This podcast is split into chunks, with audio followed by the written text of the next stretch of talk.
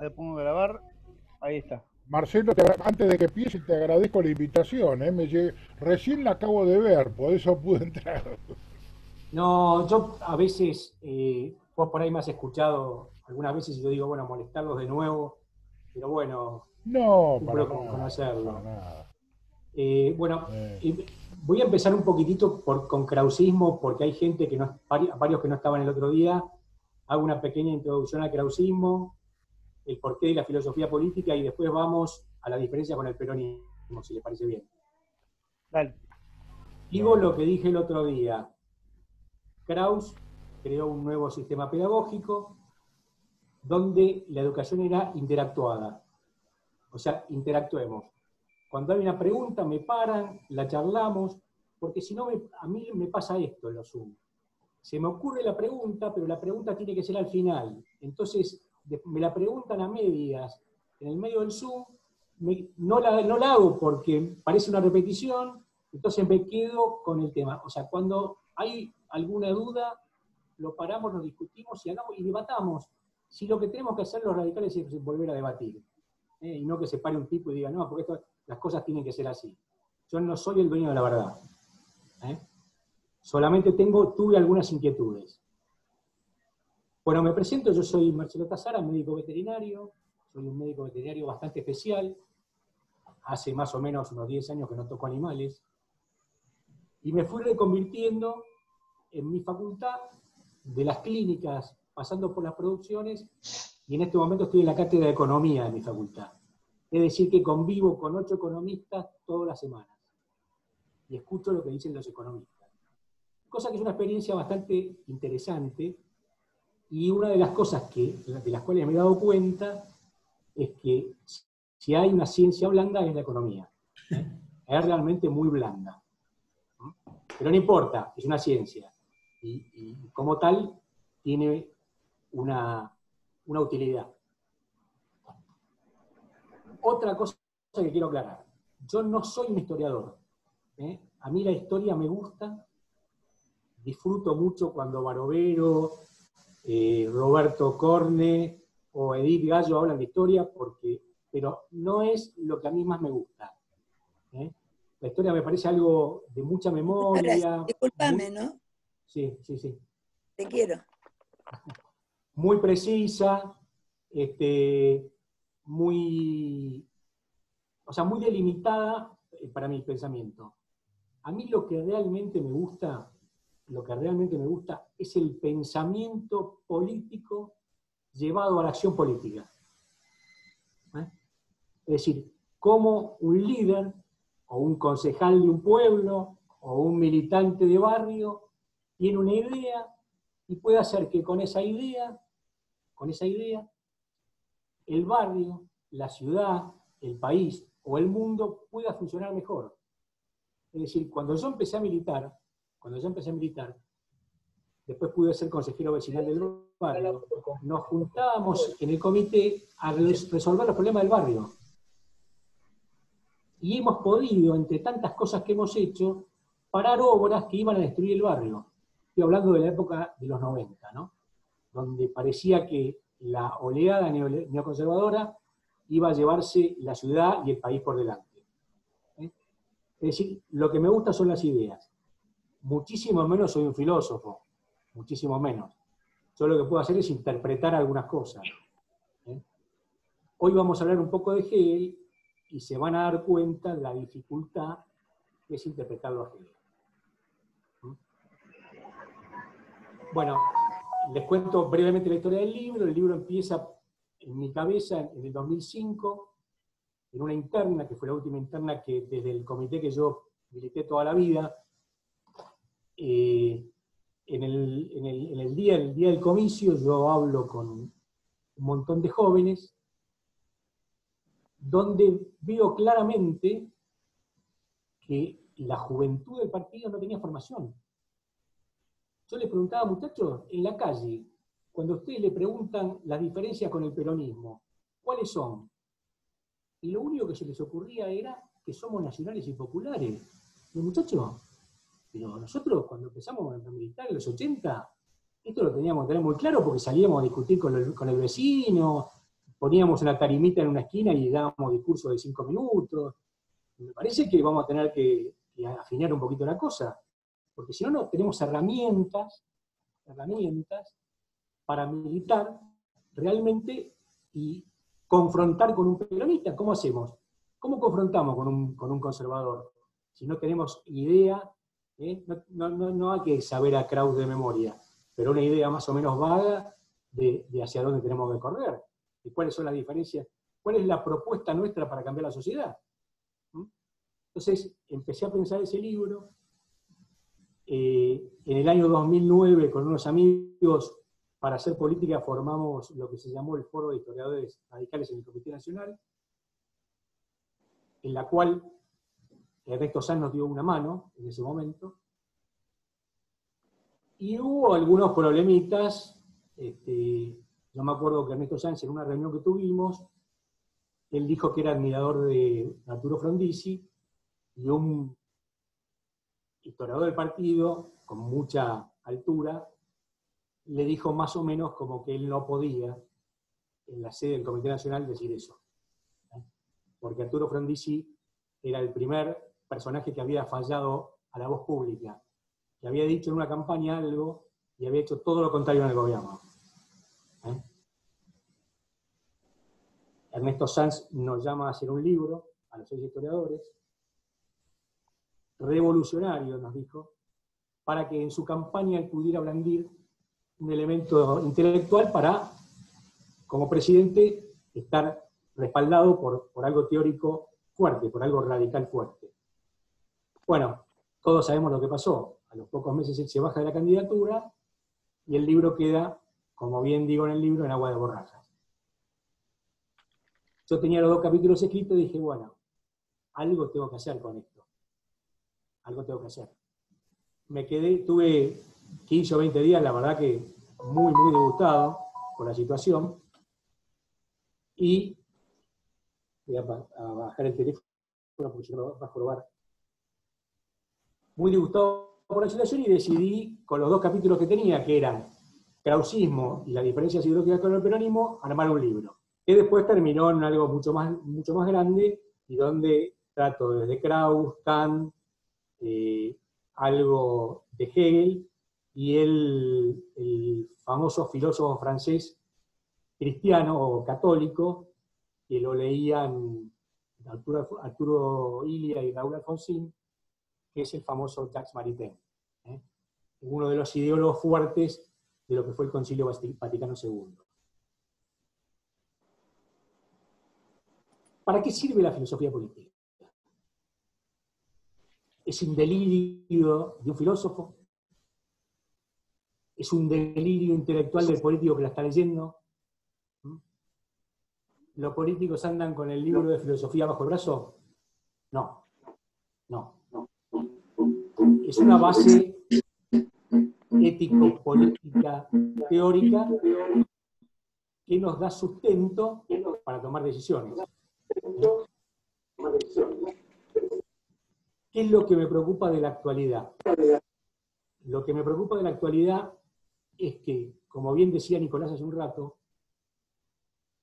las ideas fuertes que tiene el radicalismo no son ideas fuertes.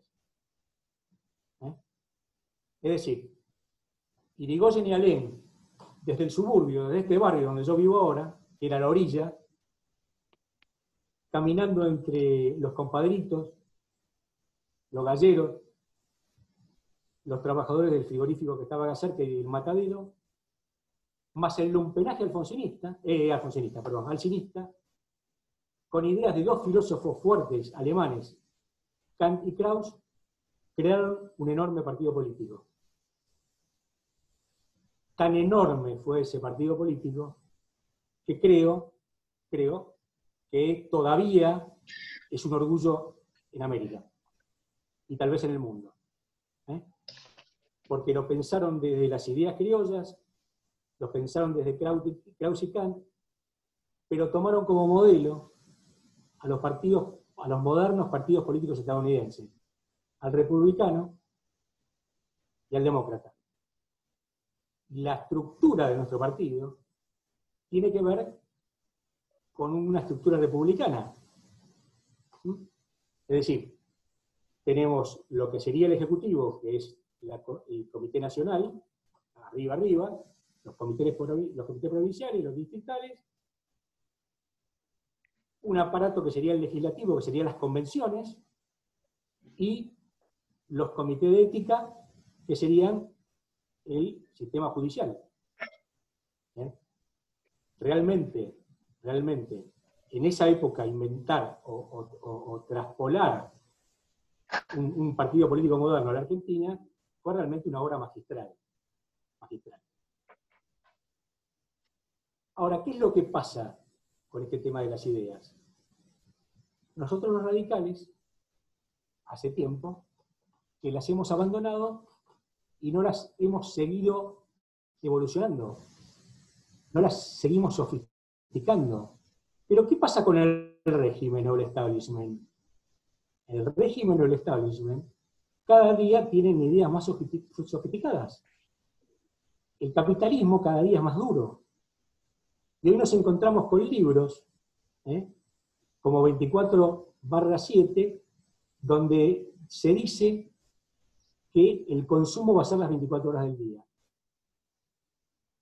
E inclusive se habla, y en esto voy a lo que decís vos, Nicolás, que se va a iluminar algunas zonas para que sea de día todo el día de aquí al futuro. Entonces, ¿dónde va a quedar el, el, la, la filosofía del trabajo laboral? La filosofía que va, la gente va a trabajar veinticuatro horas, no va a descansar. Y hay cosas concretas con respecto a esto. Hay cosas concretas y hay estadísticas.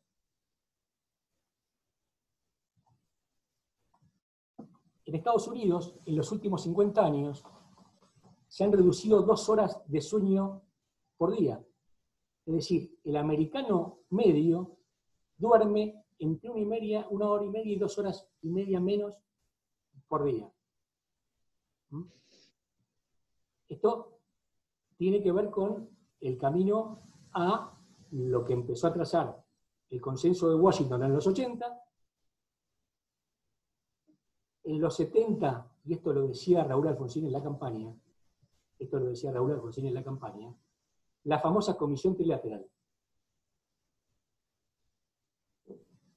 ¿Qué decía la comisión trilateral creada por David Rockefeller? Que el enemigo era el estado de bienestar. Todos tenemos más o menos ideas que es el estado de bienestar.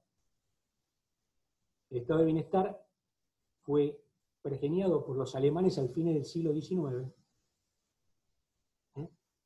Von Bismarck, ¿eh? Desarrollado, desarrollado por varios pensadores, ¿eh? sobre todo ingleses, entre los que se encontraban Keynes, Karolowski y algunos otros pensadores del Partido Laborista, y en la gran crisis del veintinueve, la gran crisis del veintinueve, en Estados Unidos se derrumban todas las bolsas y el que corría serio riesgo era el capitalismo. Cuando asumen Franklin Delano Roosevelt, corregime Roberto, creo que fue en el treinta y tres, toma las ideas de Keynes, se empieza a pergeñar el estado de bienestar.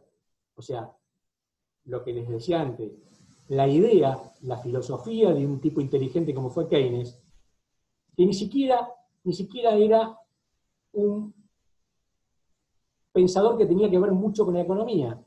Lo que más le gustaba a Keynes era la cosmología. Era un hombre de una cultura vastísima. vastísima. Y entre tantas cosas que pensó Keynes, pensó un sistema económico. ¿Eh? Lo toma Franklin Delano Roosevelt y empieza a desarrollar el estado de bienestar. Que lo consolidan los ingleses después de la Segunda Guerra Mundial. Es decir, teníamos una sociedad devastada. Yo tuve la posibilidad de formarme con el que me enseñó la profesión a mí como veterinario, el doctor Guillermo Virginio Garbers, y él había ido a estudiar a Inglaterra, a Gran Bretaña, en el año mil novecientos cuarenta y siete. los ingleses comían una sola vez por día. ¿Eh? Es decir, había que meter al Estado en la economía para poder salvar la economía y para poder salvar el capitalismo. ¿Eh? Eh, esto que yo digo hoy, seguramente por algunas personas será visto como algo como idea de izquierda, etcétera, etcétera, etcétera. Pero me parece que tiene que ver con cosas muy concretas, muy concretas, que hicieron que la, la, la cultura y la política occidental hoy siga existiendo. No es un delirio intelectual de un tipo que, que no tiene ningún uso ni ninguna práctica real. ¿Eh? En Inglaterra la toma, no nos olvidemos que después de la guerra Churchill pierde la elección. Churchill pierde la elección. Y gana la elección Clement Attlee. ¿Eh? Clement Attlee forma un enorme gabinete donde había ministros realmente muy, muy inteligentes. Y con los informes Beveridge, que eran informes sobre el sistema de salud que había que crear después de la destrucción que tenía Inglaterra, Beveridge fue el primer decano de la London School of Science and Economic and Political Science, ¿eh? La famosa Universidad de London. Eh, con las ideas de los informes Beveridge se termina de pergeñar el estado de bienestar. ¿Mm? Que desde algún lugar, desde algún lugar, lo había pensado, lo había empezado a pensar Irigoyen en Argentina también. Las primeras intervenciones en la economía del Estado se produjeron durante la época de Hipólito Yrigoyen. Hipólito Yrigoyen basa su pensamiento económico en un economista que es digno de ser estudiado, que se llama Mariano Fragueiro, que fue el primer economista de la Confederación Argentina. ¿Eh? Era una persona que se había formado con Urquiza en Entre Ríos, y tenía ideas muy parecidas, pero muchos años antes, a las que tuvo Keynes después. ¿Eh? Bueno, eso se toma desde el radicalismo en la gran plataforma del treinta y siete, escrita por Leónidas Anastasi, ¿eh? Donde basa la mayoría de su pensamiento en las ideas de Harold Laski en Inglaterra, en Gran Bretaña. Harold Laski fue el gran ideólogo del laborismo, una mente absolutamente brillante. Cuando digo Harold Laski es Harold con H, H A R O L D, Laski, no nos confundamos con, con el Harold Laski nuestro que es, que es de otra forma, ¿eh? Por favor. Eh, y llega a la Argentina de la mano de Leónidas Anastasi, la plataforma del treinta y siete, que se transforma en un documento en el cuarenta y ocho, en el, en el famoso Tratado de Avellaneda, o la famosa Declaración de Avellaneda, ¿eh? Donde, entre muchas cosas que se decían, era que en la Argentina había que hacer una reforma agraria. ¿Eh? Claro, cuando escuchamos reforma agraria, todos decimos, bueno, estos tipos son los zurdos, no, bueno, en Estados Unidos la reforma agraria se hizo entrada. ¿Eh? A cada colono que bajó del Mayflower, le daban sesenta hectáreas. No le daban diez mil o veinte mil hectáreas como le dieron acá. ¿Eh? Le daban sesenta hectáreas. Y se empezó a colonizar desde las tierras menos este, fértiles a las más fértiles. ¿Eh?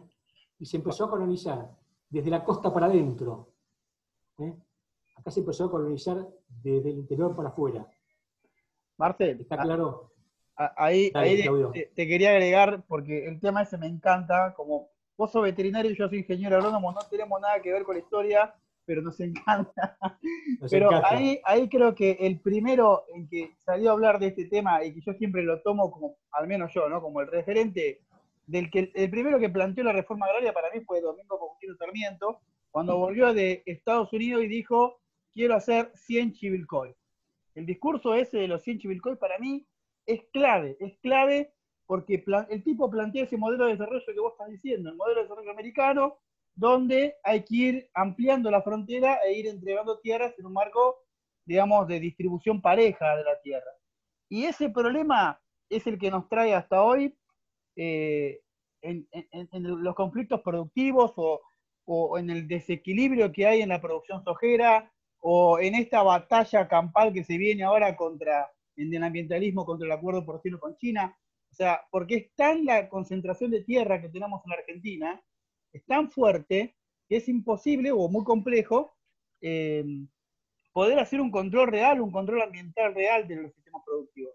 O sea, porque la agroecología, que es por ahí el paradigma de las nuevas producciones, se basa en unidades de superficie pequeñas, no se basa en unidades de superficie grandes. Por eso, ahí viene el gran conflicto donde creo que todo lo que, todo lo que hace a la agroecología actual y al ambientalismo actual tiene como raíz la reforma agraria, porque hay que distribuir la tierra de otra manera para poder volver eh, los sistemas productivos más eficientes. O sea, por eso digo, ese tema para mí es clave, eh, y hace mucho en nuestras discusiones de comité en la semana, cuando nos queremos oponer al acuerdo porcino con China, y decimos, bueno, si nos oponemos, nos oponemos ¿por qué? Bueno, nos oponemos básicamente porque la distribución de la tierra eh, es despareja y está muy concentrada, y cada vez se concentra más. Perdón, Marce, te lo quería... No, no, espectacular, espectacular, espectacular. A ver, no tiene que ver con un concepto marxista-leninista el tema de la, de la reforma agraria, que no se va a hacer porque no hay condiciones políticas para hacerla, eso lo sabemos. Se trata de que la, la Argentina sea mejor, más productiva, más eficiente produciendo. Pasa por eso, pasa por eso. Yo lo he discutido con el, con, no voy a dar nombres, ¿eh? Lo he discutido con el hermano del presidente de la Rural. Yo tuve la posibilidad de hacer el servicio veterinario rural muchos años, muchos años. Y me hice amigos y lo, lo, lo tuve la posibilidad de discutir. Digo, yo, el planteo es este. Digo, muchachos, a ver, me, explícamelo. Doy un nombre, eh, cualquiera. Eduardo, explícamelo. De, las, de la provincia de Buenos Aires, en los últimos ciento cincuenta años han salido miles de millones de dólares. ¿Estamos de acuerdo? Miles de millones de dólares. ¿Cómo puede ser que la provincia de Buenos Aires no sea una de las provincias más desarrolladas del mundo? Le digo, ¿por qué? Y me dice, ¿por qué me decís eso? Le digo, mira, te lo voy a decir concretamente. Le digo, no te va a gustar lo que te voy a decir. Pero no puede ser que vos, teniendo una inversión a quinientos kilómetros de tu casa, de dos, tres, cuatro, cinco millones de dólares, vivas a quinientos kilómetros del lugar. No puede ser. Y me dice, bueno, lo que pasa es que no hay colegios, este, no, hay bueno, no hay buena salud. Le digo, pero no hay buena salud porque no, no hubo desarrollo. Porque la plata estaba para desarrollarla. ¿Eh? Yo he vivido en el medio del campo, en la segunda zona triguera del país, y los caminos donde sacaban el trigo eran de tierra. ¿Qué pasó ahí? ¿Cómo puede ser que en, en, el, en el año ochenta y pico, noventa, los, los camiones se quedaran enterrados en el barro con diez, quince, veinte toneladas de trigo? Que, que son divisas para el país. O sea, vayamos a la economía concreta. La gente, la Argentina necesita divisas. Esto no es marxista-leninista. Esto es un problema de aplicación de un sistema productivo eficiente. No sé si estás de acuerdo, Claudio. Sí, sí, no, totalmente de acuerdo. Totalmente de acuerdo. Y te iba a agregar lo de la eficiencia productiva. O sea, la rentabilidad por unidad de superficie es más eficiente en una superficie pequeña que en grande. Digamos, altamente tecnificada, con inversión y con agregado de valor.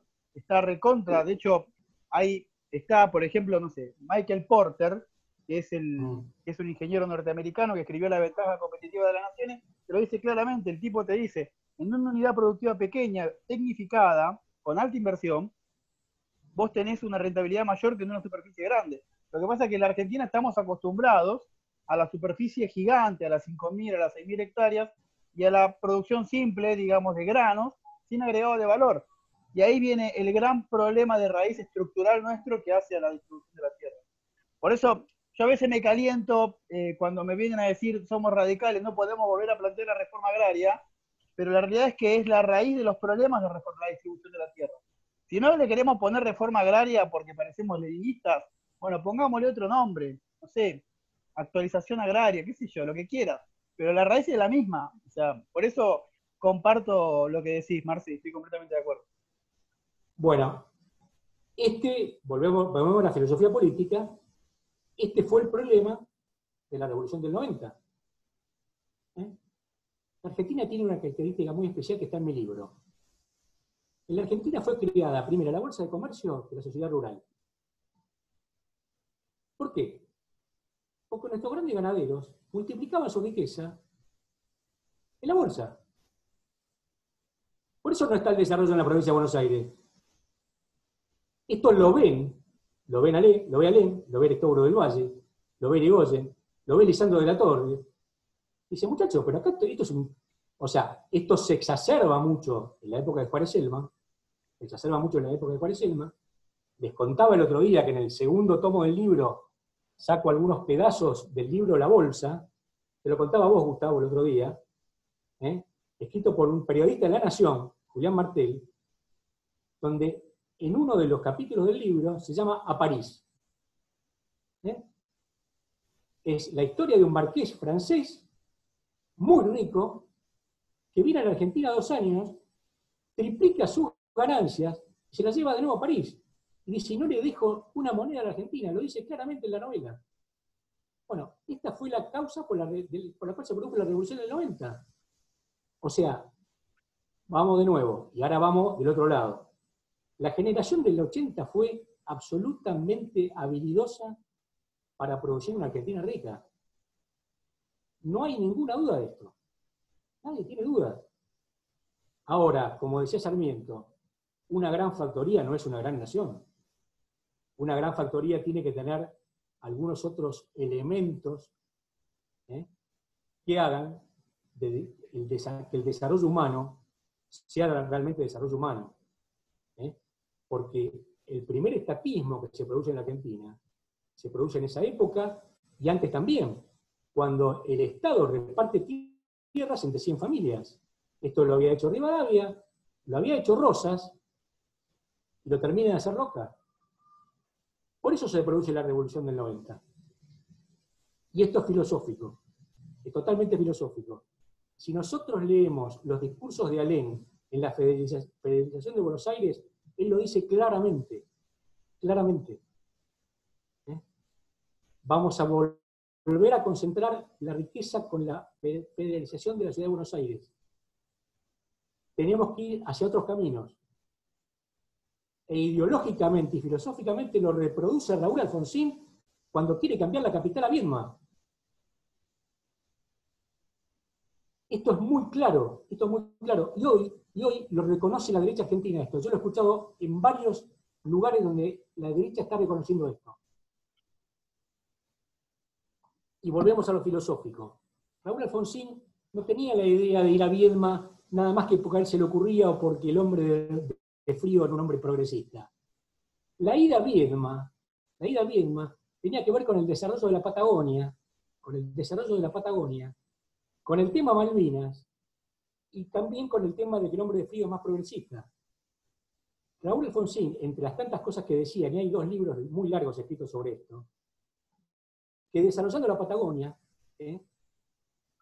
íbamos a, a evitar un problema con, con los chilenos, íbamos a tener sesenta y tres de Ilia a poder tener Malvinas.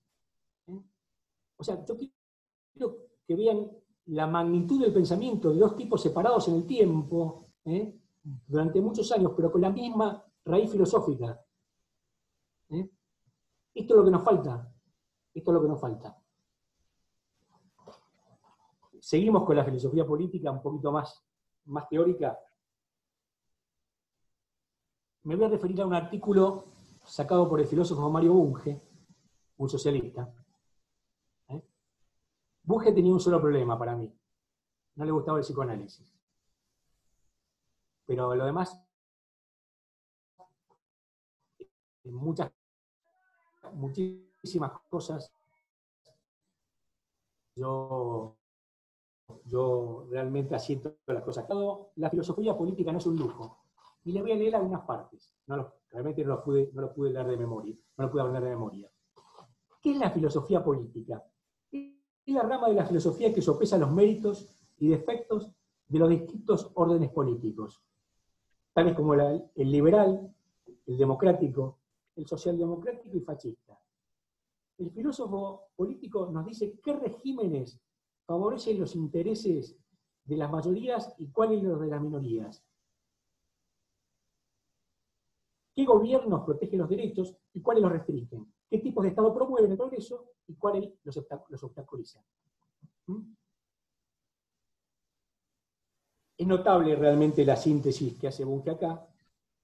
Y en otra parte dice además, y por esto hace filosofía antes que ideología, filosofía antes que ideología, el filósofo político procura dar argumentos racionales, en lugar de órdenes sociales. Por ejemplo, nos dirá que la libertad incontrolada del individuo es tan enemiga de la democracia como la opresión, porque supone que no hay valores sociales y que todo está en venta. O nos dirá que la libertad y la democracia vienen de abajo, no de arriba, ya que el privilegio es enemigo de la libertad y la igualdad. En definitiva, la filosofía política no es un lujo, sino una necesidad, ya que se la necesita para entender la actualidad política y, sobre todo, para pensar un futuro mejor. Pero para, para que preste semejante servicio a la filosofía política, deberá formar parte de un sistema coherente al que también pertenezcan una teoría realista del conocimiento, una ética humanista y una visión del mundo acorde con la ciencia y la técnica contemporáneas. La sociedad moderna es demasiado complicada y frágil para que siga en manos de políticos ignorantes de las ciencias sociales y secuaces de las políticas, de las filosofías políticas apolilladas. Me parece que es concluyente. Y volvamos de nuevo a la política concreta. Vamos a Honorio Purredón, a Kant. Kant, se lo decía el otro día, es el filósofo político que rige nuestra política internacional. El radicalismo en política internacional es absolutamente kantiano. ¿Eh? Y ahí la veo que está, me está escuchando mi amiga Gloria Purredón, la nieta de don Honorio. Cuando se reúne la Liga de la Sociedad de las Naciones para ver qué iban a hacer con la Alemania derrotada de la Primera Guerra Mundial, Honorio se da cuenta que lo que querían hacer con la Alemania derrotada era ponerla de rodillas. Y le pide instrucciones a Hipólito, a don Hipólito Yrigoyen. Y don Hipólito le dice, de ninguna manera, levántese y váyase, váyase de la Sociedad de las Naciones. Esto, que, esto que, que están haciendo, esta filosofía de poner a Alemania de rodillas, la vamos a pagar muy cara. La consecuencia de esto fue una Segunda Guerra Mundial. Cuando Alemania económicamente se empieza a levantar, toma revancha de esta decisión filosófico-política mal tomada, y tuvimos una Segunda Guerra Mundial. ¿Eh?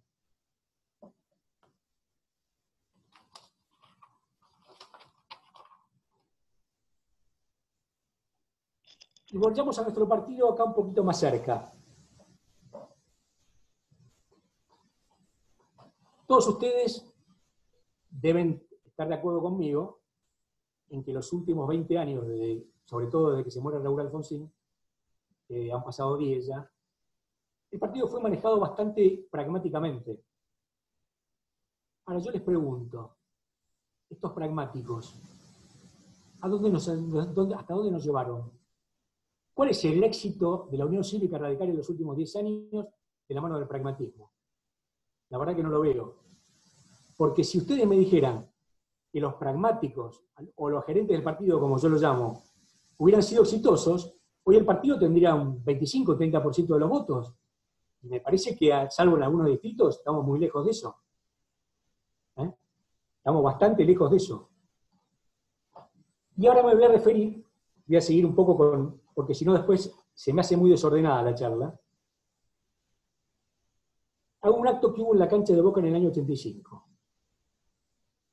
No voy a dar nombres, por supuesto. Yo siempre digo que mi libro no es un libro de denuncias. Es un libro que tiene que ver con cosas concretas y con la aplicación de una filosofía política que nos haga un poquito mejores. No solo a los radicales, sino también a los argentinos. En el ochenta y cinco hubo un acto en la cancha de Boca donde un conspicuo dirigente dijo que había que peronizar el radicalismo. ¿Eh? Vos, Roberto, sabéis, yo no voy a decir el nombre, porque algunos hasta son amigos, a los que quiero mucho, los que quiero mucho, pero prefiero no decir el nombre. Y lo lograron, lo peronizaron. ¿Eh? Hoy el radicalismo tiene bastantes comportamientos hegelianos. Ahora cuando vayamos con el peronismo nos vamos a dar cuenta. ¿Eh? O sea, eh, el alma bella que pregonaba algún filósofo por ahí, en la que Hegel decía que no había que aplicarla, se aplicó dentro del partido. Y hoy estamos como estamos. ¿Eh? Hoy, lo, lo querramos o no, somos el vagón de cola de lo que fue un partido vecinal. Esto concreto. ¿Eh? Yo creo que esto tiene que ver con una falta total de formación filosófica seria, concreta. ¿Eh? ¿Nos vamos de Argentina un poquito? ¿Vamos a España? ¿Eh? La España de la transición. ¿Eh? Adolfo Suárez. Y después hubo otro por ahí que no me acuerdo cómo se llamaba, que tuvo muy poco tiempo. Y gana un viejo militante, un duro militante, Felipe González, la presidencia de la República. Felipe era un militante en serio, había luchado muy duramente contra el franquismo. Y cuando lo perseguían, agarraba un Fiat seiscientos de destartalado que tenía, y cruzaba los Pirineos y se iba a Francia. ¿Eh? Esa era la lucha de Felipe González. Felipe González, si mal no recuerdo, asume en el ochenta y uno el gobierno de Francia, de España.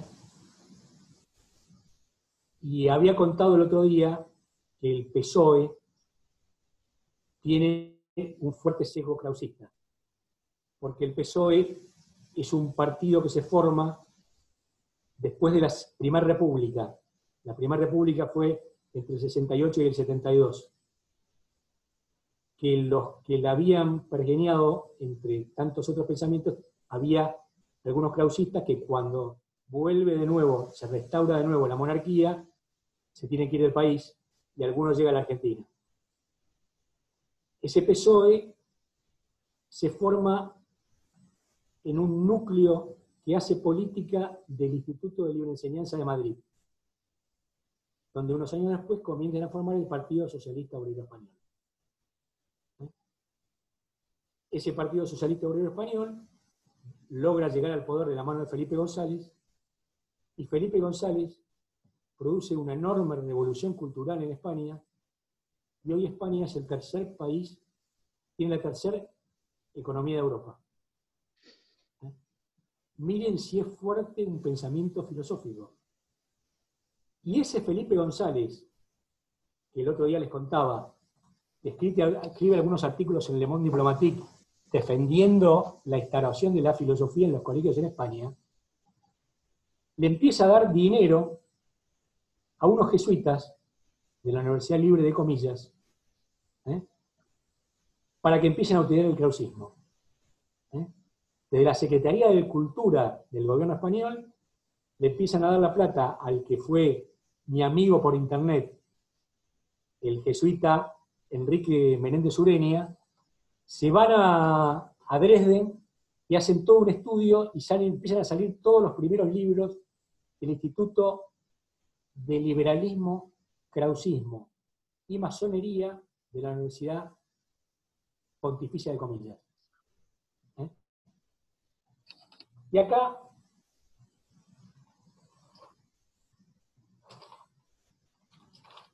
voy a ver cómo, no solo en la Argentina, el régimen le pega a una idea innovadora.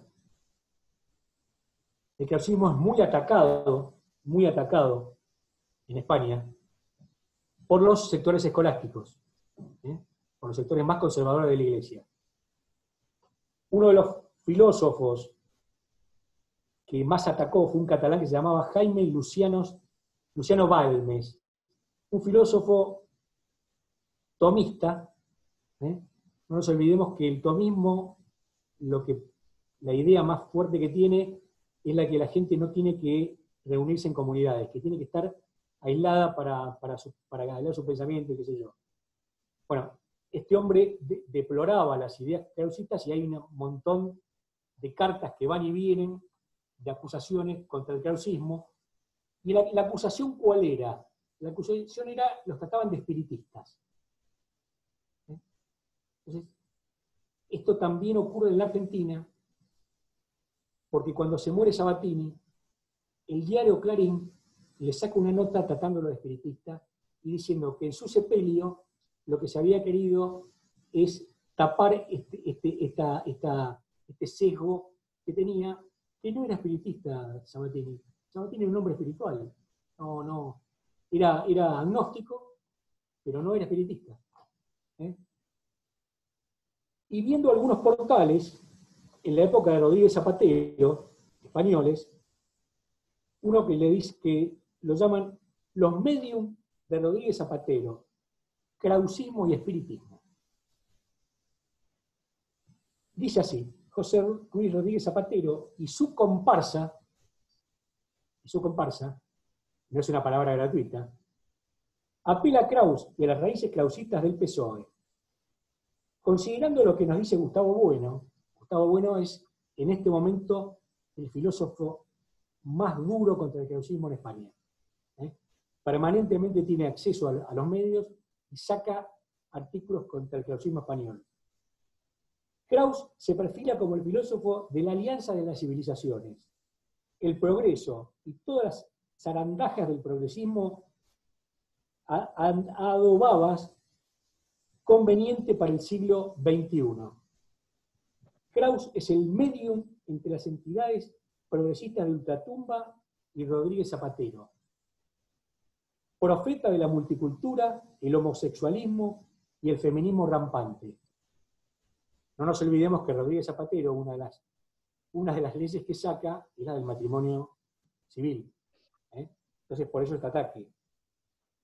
Pero, continúa el portal este llamado el hispano, el hispanismo, ¿podemos los católicos tolerar el clausismo? Algunos falsos hijos de San Ignacio de Loyola, jesuitas disidentes, se han convertido en cómplices de la secta krausista, ya lo fueron del marxismo, ¿eh? ya pegan, ¿eh? como lo mismo que hacen acá, no queremos ni comunistas, ni, ni marxistas, ni maoístas. Es el caso, por ejemplo, del Instituto Universitario de Investigación sobre el Liberalismo, Clausismo y Masonería, que el dieciocho de octubre de mil novecientos ochenta y nueve se constituyó en el seno de la Unidad Pontificia de Comillas en Madrid, Felipe gobernando. Desde ese laboratorio de ideas se ha redescubierto la figura y la obra de Kraus, que, recordemos, trajo a España a mediados del siglo diecinueve el apóstata Julián Sanz del Río. ¿Eh? Julián Sanz del Río era un asesor de un príncipe, en esa época había la monarquía, y como ellos se daban cuenta que la educación en España estaba muy atrasada, los manda Sanz del Río dos años a Alemania a estudiar filosofía. No krausismo, filosofía. ¿Eh? Sanz del Río se pone en contacto, Sanz del Río hablaba alemán, entonces tenía mucha facilidad para hablar con, con los filósofos en ese momento, y toma la idea de Kraus, y la ve como realmente muy adecuada para lo que se estaba viviendo en España en ese momento. ¿Eh? Y baja con estas ideas, ¿eh? y empieza a formar discípulos. Entre los que, discípulos que formó estaba Francisco Giner de los Ríos, que fue el creador del Instituto de Libre Enseñanza en Madrid. ¿Eh? Que es un instituto que está ligado como muchas de las ideas clausistas, a la masonería.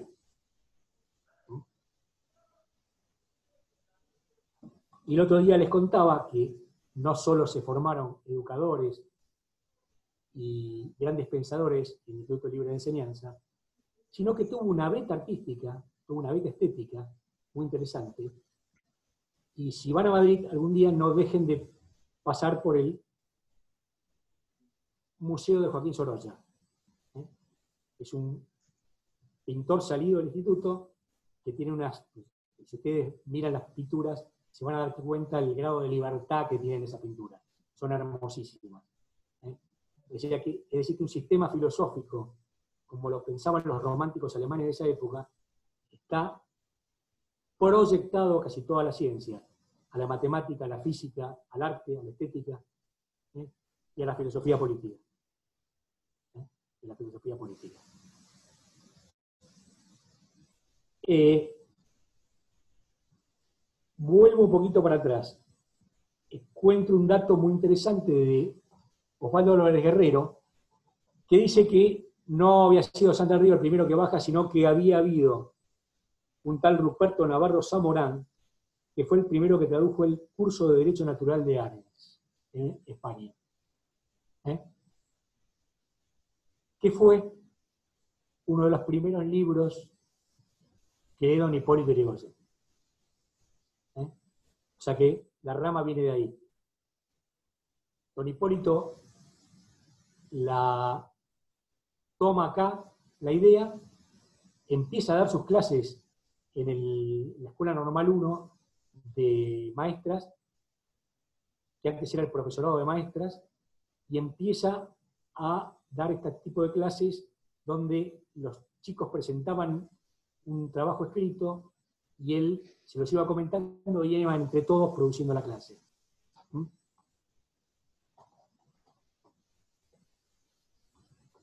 Esto también se ve en la Argentina, en la parte de educación. ¿Eh? No nos olvidemos que hubo, yo se los dije el otro día, pero para que no, no me vieron, hubo lo que llamó un Krause-Frevelismo. Krause se junta con un viejo pedagogo alemán que se llamaba Frevel, y empiezan a formar una corriente pedagógica que son las creadoras, las creadoras de los del Kindergarten, ¿eh? los primeros institutos de educación inicial en el mundo. ¿eh?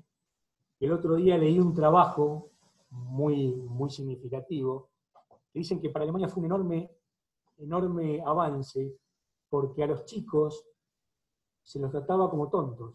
¿eh? Decía que no podían aprender a los cuatro o cinco años. Y este avance del Kindergarten, creado por Frevel, demostró, demostró que el chico podía llegar a aprender a través del juego en los famosos Kindergarten. ¿Eh? Toda esta corriente también tiene toda una visión desde el derecho. ¿eh? Barraquero en la Argentina fue uno de los, de los promotores de la filosofía del derecho clausista. ¿eh? Y se va extendiendo toda este, esta, esta corriente de pensamiento a la América Latina toda. ¿Eh? Fundamentalmente, fundamentalmente, de la mano de la reforma universitaria del dieciocho. La reforma universitaria del dieciocho tiene que ver con un trasfondo fuertemente clausista. Es decir, esta universidad de gobierno tripartito, donde los estudiantes, los colegas, o sea, los, los recibidos, y el claustro deciden en la universidad. Esto va corriendo para arriba y va a Perú de la mano de Haya de la Torre, ¿eh? llega a México ¿eh? de la mano de Francisco Madero, y desembarca también en Cuba de la mano de Rubén Martí. ¿Mm? Tuve Rubén Martí, eh, a su vez, de haberla tomado de algunos pensadores eh, americanos, había estado en España un par de años educándose, y ahí, de ahí también toma la, la corriente clausista. ¿Eh? Y esa corriente vuelve a la Argentina. Esa corriente vuelve a la Argentina de la mano de un profesor que era de la República Dominicana, que se llamaba Pedro Enríquez Ureña. Pedro Enríquez Ureña, según los dichos de Borges, era una de las personas más cultas que él había conocido. Borges decía de Pedro Enríquez Ureña que era una de las personas más cultas que él había conocido. Y es uno de los educadores de René Favaloro. ¿Eh? Es uno de los educadores de René Favaloro. Y también hablaba de Cuba. En Cuba, de la mano de los kindergarten, yo he estado en Cuba hace unos años, y uno ve en los colegios y los kindergarten eh, cubanos unas placas de bronce muy viejas, que tienen más de cien años, donde dice kindergarten. ¿eh? Y también, desde algún lugar, fue tomada esta corriente de pensamiento por Fidel Castro, porque Fidel Castro, en, la, en el Museo de la Revolución, hay una frase que él dice cuando se va a exiliar a México, que él se dice marteano. ¿eh? Entonces, desde algún lugar, alguna, el autócrata Fidel Castro tenía algún viso de este pensamiento. Bueno, creo que de clausismo, si les queda alguna duda, la podemos llegar a, a contestar, y si no, nos meteríamos ya de lleno en todo lo que es el hegelianismo. ¿Hay alguna duda? ¿Algún comentario? ¿Ninguno? No, no. Ahí lo, lo que te quería agregar, Marce, eh, para no pasar por alto cuando hablaste de Pueyrredón, eh, mm. me parece que es una de las figuras más importantes de la historia del partido, y que el partido no lo reconoce como se debería, Honorio.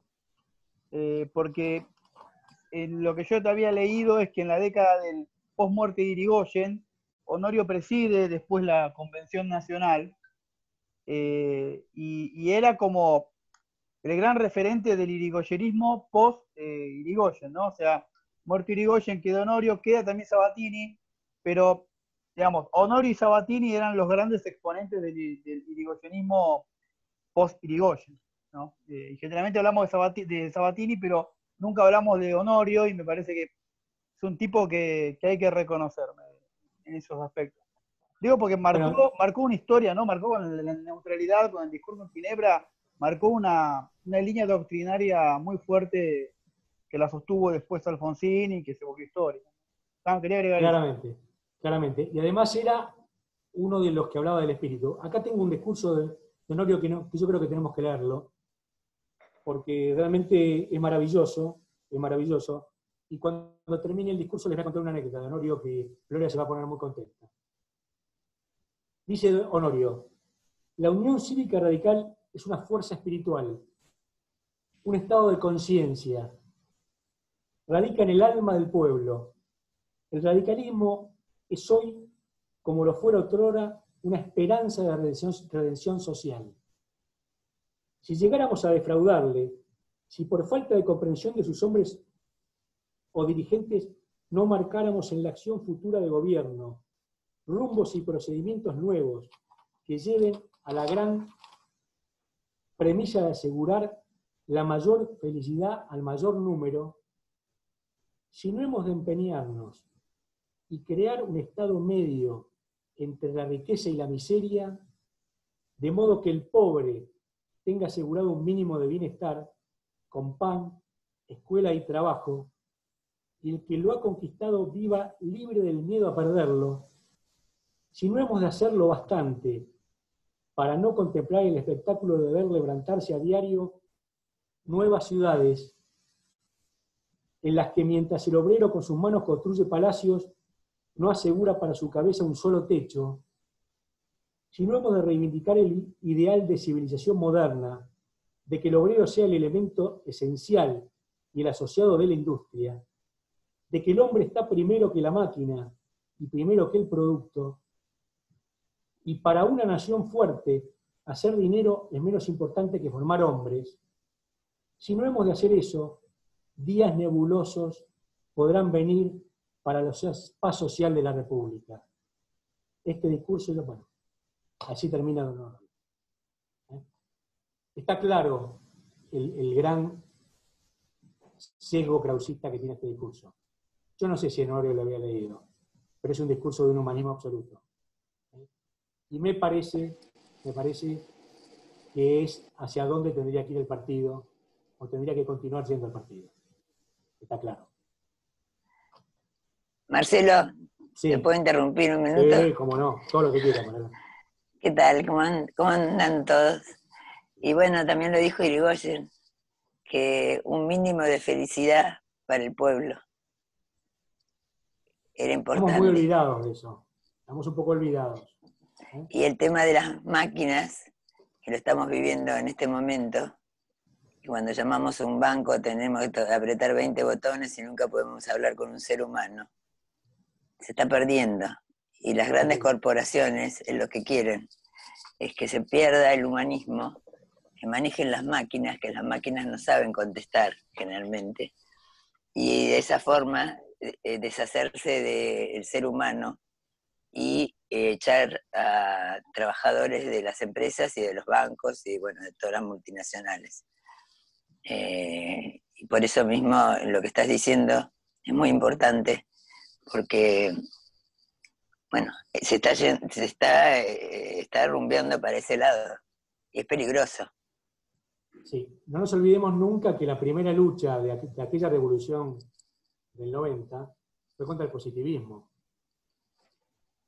El radicalismo es la antítesis del positivismo, es decir, la gestión económica de la generación del ochenta había sido magnífica en cuanto a aumento de riquezas, pero los radicales, Alene, Irigoyen y Aristóbulo del Valle, sabían perfectamente que esa no era la solución de la nación, y que si a ese positivismo no se le ponía humanidad, no se le ponía color humano, la, la que tenían nunca iba a ser una gran nación. Eso está clarísimo. El positivismo piensa que la ciencia puede resolver todo. Estamos viendo que esto no es así. ¿Eh? O sea, si bien la pobreza ha bajado en el mundo, la desigualdad ha aumentado a niveles absolutamente desproporcionados. ¿Eh? Hoy un uno por ciento de la población tiene casi el cincuenta por ciento de la riqueza mundial.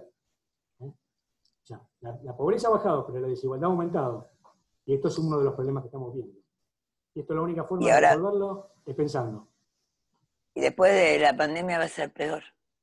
Seguramente. Hablan, hablando de los caídos del noventa, les comento, se ha formado una comisión para restaurar el monumento de los caídos del noventa en la Recoleta. Si a alguno de ustedes les interesa participar, bueno, a mí me han encargado el tema de arquitectura para restaurarlo, pero si a alguno de los presentes le interesa, contáctese conmigo que, que bueno, va a servir todo aporte que que se pueda hacer al respecto. Eh, paso un aviso. Y paso otro aviso, discúlpame Marcelo, el próximo jueves eh, se reúne eh, el Movimiento Nacional de la Militancia Radical de la Ciudad Autónoma de Buenos Aires. Están todos invitados, va a ser a las diecinueve horas. Eh, si quieren participar, me, se contactan conmigo, ahora voy a dejar mi celular en el chat. Eh, porque bueno, justo tocaste ese tema y bueno, eh, eh, queremos juventud, juventud. Bueno, seguí hablando Marcelo, bueno, gracias. Bueno, gracias. Vamos, a, vamos a Kraus versus Hegel. Marcelo. Sí, dale. Marcelo. Dale, Roberto. No, yo quería nada más apuntarlo, yo, yo entré tarde al chat, pero... pero quería apuntar lo del solidarismo social. Ah, me olvidé de eso, dale, dale, dale. El solidarismo social, bueno, es toda una corriente de pensamiento que se creó, toda una corriente de pensamiento que está en el libro de Morrone, de Derecho Obrero y el presidente Irigoyen, eh, donde incluso Morrone abreva en el pensamiento económico, también muchos radicales leían a Charles Dickens, y que de esa corriente del solidarismo social de la cual había abrevado el goyenismo surge del Krauss-institucionalismo, que ese Krauss-institucionalismo tuvo mucha fuerza en España y se concatena con lo que vos decís del, del, del Instituto Libre de Enseñanza, que vos estuviste hablando. Eh, me parece que el solidarismo fue muy importante para el pensamiento radical, que culmina su síntesis en el discurso de Parque Norte, cuando Raúl, entre uno de los trípodes para poder hacer su proyecto político, entre los cuales estaba el traslado a la capital, este, es la ética de la solidaridad. Ahí es donde está claramente inspirado el, eh, el pensamiento solidario social que encarna el irigoyenismo y que tiene que ver con la intervención del Estado y todas estas cosas. Era para eso. Eh, me dejan la... Me había olvidado la anécdota de Honorio antes de ir a Perón. En el, creo que fue en el treinta y tres, se reúne la Convención Radical, plena época de, de la década infame, y era muy importante lo que decía la Convención Radical. Era muy importante. Entonces el régimen manda a rodear el hotel, creo que era el Hotel Ritz de Santa Fe, y van todos los convencionales presos. Todos a Martín García. ¿Mm? Honorio, Marcelo Talviar, Ricardo Roja, todo preso. Bueno, empiezan las discusiones en Martín García, ¿qué hacemos? Y los convencionales deciden que era importante, muy importante, que Marcelo T. se vaya a París a batir el parche contra lo que estaba pasando en la Argentina. ¿Mm? Entonces, las dos opciones eran, o se quedan en Martín García, y de ahí los mandamos a Tierra del Fuego, a la, al penal de Tierra del Fuego, al penal de Ushuaia, o afuera del país todos. Entonces deciden que Marcelo T. se vaya a París. Y don Marcelo T. de Alvear le dice a Honorio, Honorio, acompáñame vos a París, no me dejes ir solo. A lo que Honorio le contesta, miren, yo lo voy a consultar con Julieta, Julieta era la mujer, no me acuerdo el apellido, Gloria se debe acordar. No. Van, ¿no te acordás? Bueno. Eh, le escribe una carta, le escribe una carta a Julieta, a su mujer, y Julieta le contesta, te, te acompañaré a los fríos del sur. Es decir, Alvear en París y todo lo demás en Tierra del Fuego. ¿Eh? Adentro del penal, o en las casas que tenían alrededor del penal, estaban los presos, y doña Julieta vivía en una casilla de la que vivía cualquiera. Y una mañana, una mañana, estaba limpiando la nieve que había caído sobre la ropa que se había lavado. Entonces pasa una señora y la conoce. Y le dice, señora Julieta, usted que vivió en París, que fue la mujer del canciller, ¿qué hace acá? Déjeme que la ayude. Y Julieta la para y le dice, si aquello no agrandaba, esto no chica. ¿Mm? Esa es la historia de la mujer de don, de don Honorio. ¿Eh? Bueno, vamos, vamos con Perón. Perón nace a la política argentina de la mano de la revolución del cuatro de junio de mil novecientos cuarenta y tres. ¿Eh? Una revolución que, como don Amadeo decía, había sido una revolución jesuita. Es decir, había sido una, una revolución donde partes muy reaccionarias de la Iglesia habían llevado a producir un golpe de Estado de la mano de los coroneles, del G O U. ¿Eh? Entre ese grupo estaba el coronel Perón. Ahora, ¿cuáles eran las características de esos muchachos? ¿Eh? ¿Cómo eran los militares de esa época? ¿Eh? Esto lo cuenta muy bien Enrique Vázquez en su libro El osario de la rebeldía. Los militares de esa época eran oligarcas. Eran gente con un muy buen de vida, tenían muy buenos sueldos, ¿eh? Porque habían manejado el país y se los habían subido a propósito.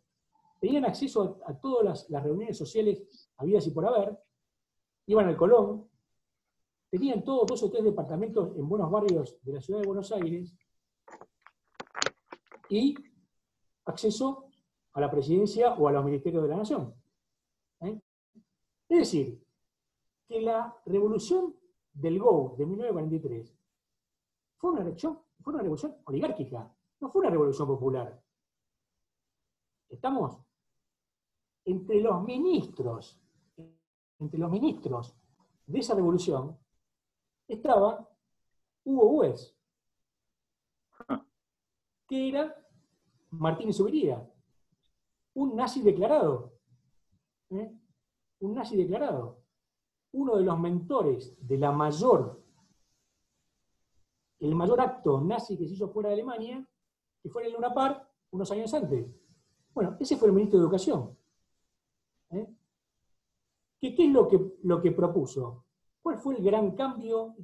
¿Cuál es el mayor condicionamiento a la libertad que se produjo en la historia argentina? Fue la famosa ley de educación obligatoria en las escuelas públicas. Ese fue el mayor atentado a la libertad que se hizo en la Argentina. ¿Por qué? Porque yo estoy de acuerdo con que cualquiera tenga cualquier religión. Lo que uno no puede es en una educación pública y laica meterse en, en, en el espíritu de la gente y obligarla a estudiar eh, religión. ¿Está claro? Ese es el mayor atentado de la mano de Ramírez, que lo hizo por decreto. ¿Eh? Años después, el general Perón lo convierte en ley. Este es el mayor atentado con la libertad, para mí, que se dio en la historia de, de, de la Argentina. Porque está, va directamente contra, meterse en el espíritu de la gente. ¿Eh? Esos eran los pensadores de, ese, de esa revolución.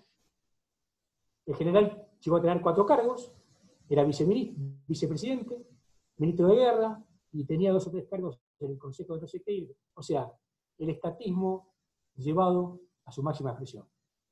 ¿Eh? A su máxima expresión. Y, como re, repitiendo lo que no voy a casar nunca, repetido, metiéndose en la libertad íntima de la gente. ¿Eh? Íntima de la gente.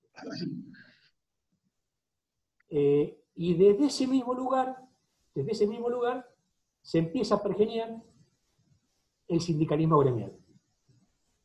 El sindicalismo gremial. Es decir, un sindicalismo de sindicato único, ¿eh?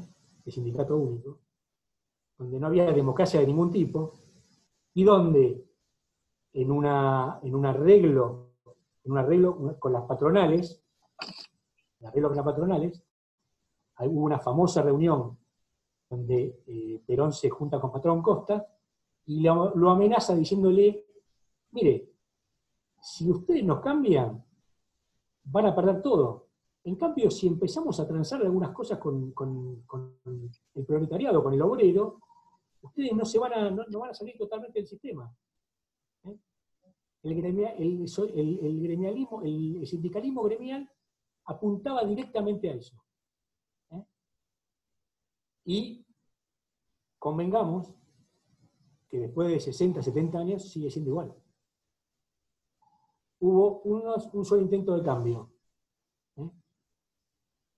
que fue la no votada ley Mucci en el, ochenta, en el ochenta y cuatro, ¿eh? por un solo voto. ¿Eh? Es decir, Perón lo dice muy, muy claro, muy, muy claro, que él no quería un sindicalismo político. ¿Eh?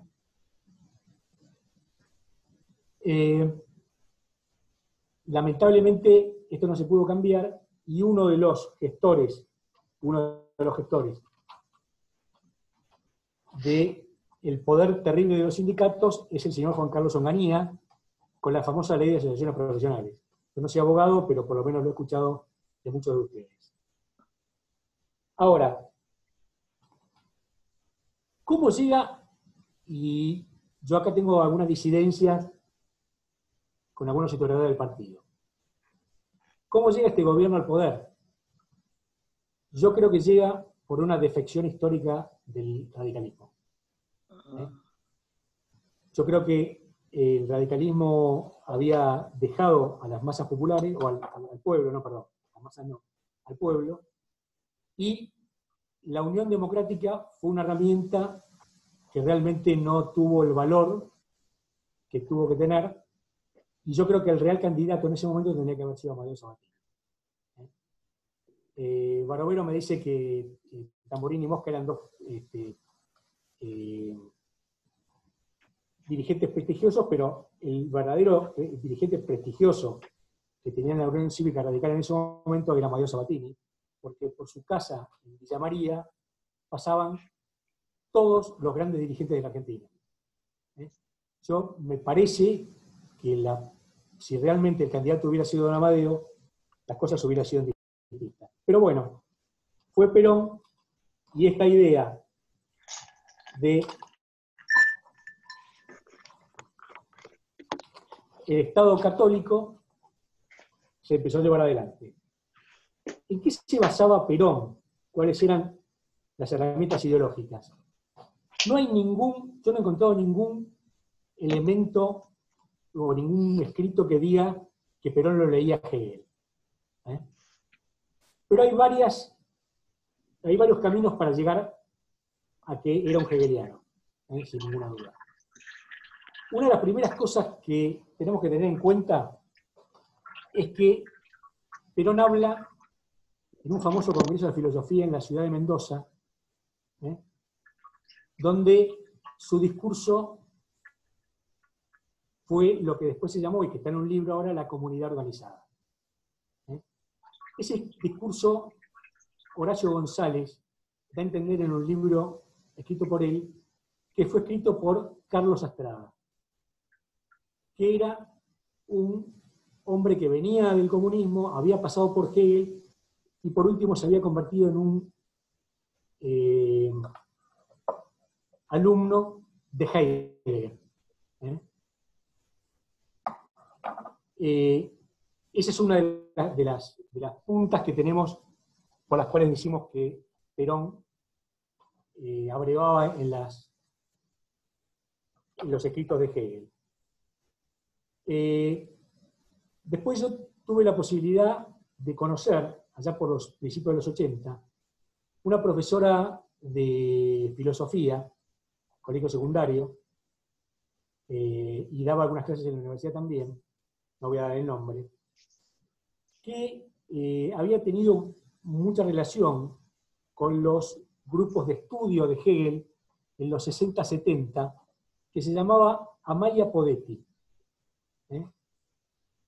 Que en los sesenta había formado desde la eh, Facultad de Filosofía de la Universidad de Buenos Aires los, las cátedras de cultura nacional.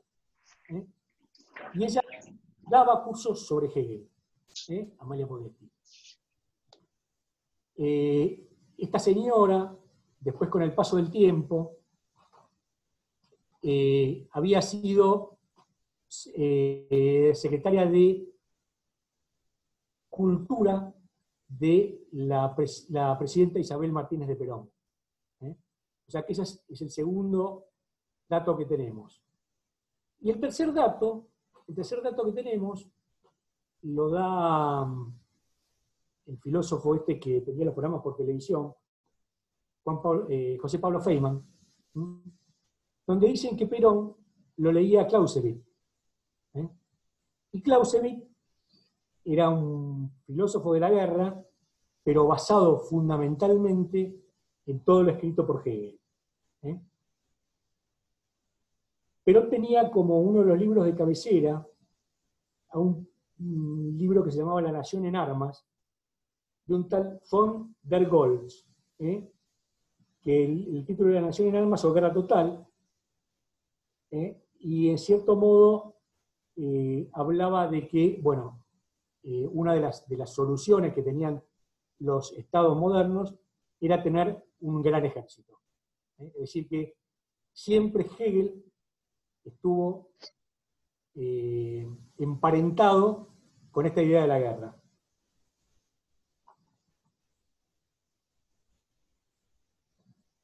El doctor Eduardo Pasalacqua que también fue una de las, de las fuentes que yo tuve para, para adentrarme un poco el tema este del, del, del hegelianismo. En una charla que dio en el Comité Capital en el año mil novecientos noventa, acá está el libro donde está la síntesis, se llama Evolución de la crisis de la ideología de izquierda en la Argentina.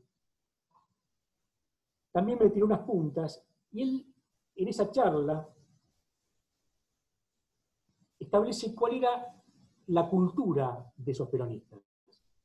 Y dice, establece Levenson, o sea, Pasalacqua lo cita Levenson, una precisa distinción entre el pueblo peronista que se fue del radicalismo por sus defecciones y sin el cual la revolución radical es imposible, y algunas condiciones peronistas que son la forma más sofisticada del régimen, porque parecen combatirlo, aunque tienen el mismo sentido del goce sensual de la vida, de la misma moral del éxito y del poder del régimen.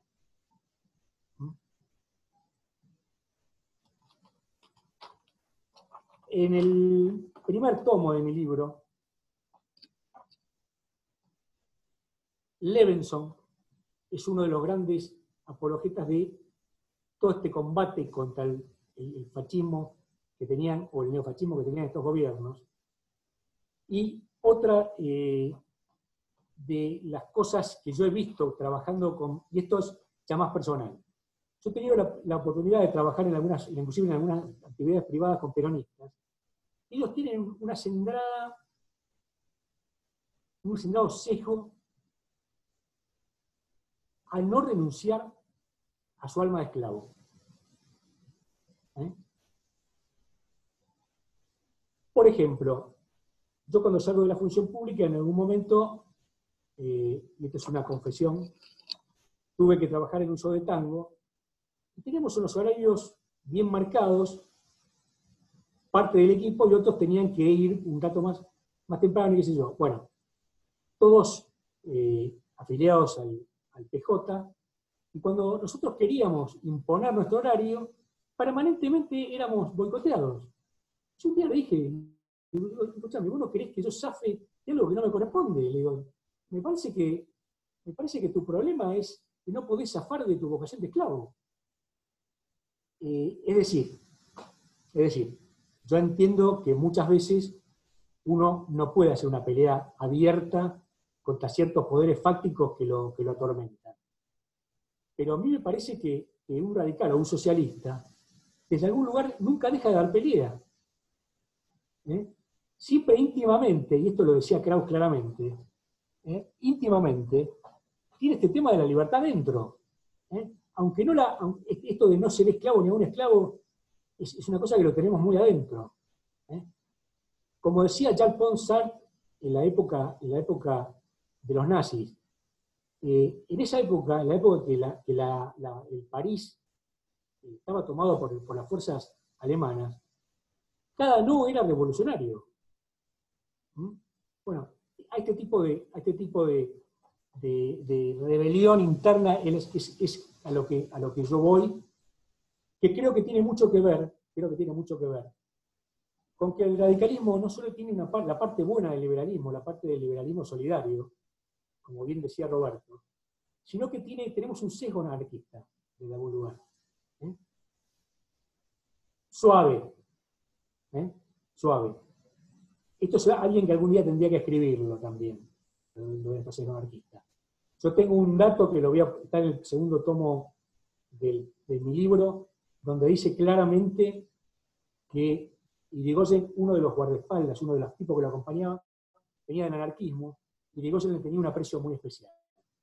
¿Eh? Muy especial. Y otra de las cosas muy profundas que nos diferencian, no en todos los casos, pero sí, es este tema de la vocación de servicio. El tema de la vocación de servicio. Y acá, eh, la vocación de servicio en cuanto a liberar al ciudadano de, de, de, de cadenas, podríamos decir. Y acá eh, también voy a dos ejemplos, dos ejemplos concretos. Ustedes saben que Irigoyen era muy amigo, tenía una amistad muy fuerte con Gabino Ezeiza, el payador. ¿Eh? Es más, en la época que estas cosas no existían, Gavino y varios payadores radicales eran la voz cantante en la calle. Es decir, no teníamos internet o WhatsApp donde podemos pasar la noticia. ¿Eh?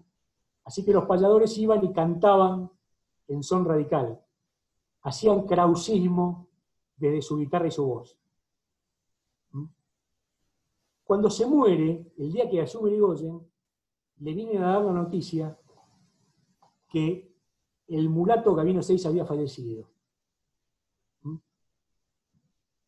E Irigoyen, muy tristemente, agacha la cabeza, se entristece y dice, él sirvió. ¿Eh? Por todo esto que les decía de estas campañas de la mano de la guitarra. Y esto tiene una traspolación muchos años después, setenta y pico años después, cuando Raúl Alfonsín, Raúl Alfonsín, desde el balcón del Cabildo, les dice, le dice al pueblo, por suerte yo estaba ese día, su más humilde servidor. ¿Eh? Esto lo encontramos en algunos, en algunos dirigentes peronistas, pero me parece que en el radicalismo que pasó tal vez, que pasó tal vez, no sé si ahora es así, tuvimos este tipo, este tipo de, de actitudes. ¿Mm? Marte, eh, te, te, agrego, te agrego una dale. anécdota. Eh, sumado a lo que decís, acá en el barrio hay un historiador que es el foro de, de Parque Patricios, el ingeniero Daniel Vila, que cuenta que acá había, en la época de Gavino, había también un, un payador barrial que entraba, en la época de Hipólito, a los bares, y cuando abría, entraba, la, cuando entraba digamos, a las pulperías o los bares, entraba el grito de ¡Viva Don Hipólito! Y quien no le respondía ¡Viva!, él lo sometía a duelo. Así que te lo agrego porque la, la cultura popular de esa época a favor de Irigoyen eh, era muy, muy fuerte, muy fuerte. Y Gavino era un claro exponente, pero abajo de Gavino había un montón eh, que daba la vida literalmente por, por Irigoyen, ¿no? Y me parece que... muy interesante, está bueno. Muy interesante. Bueno, eso, volvemos de nuevo, eso es filosofía aplicada. ¿Eh? Bueno, acá tengo una anécdota. Perón va a una fiesta, ¿eh?, donde da un discurso. En la fiesta había gente de Bujibor, ¿eh?, estaba el abogado de la prensa, estaba el ex canciller José María Cantilo, Santiago Baqué, que era un, un célebre jurista y empresario, y Perón le dice al auditorio: la necesidad de controlar los sindicatos desde el Estado para evitar el peligro comunista.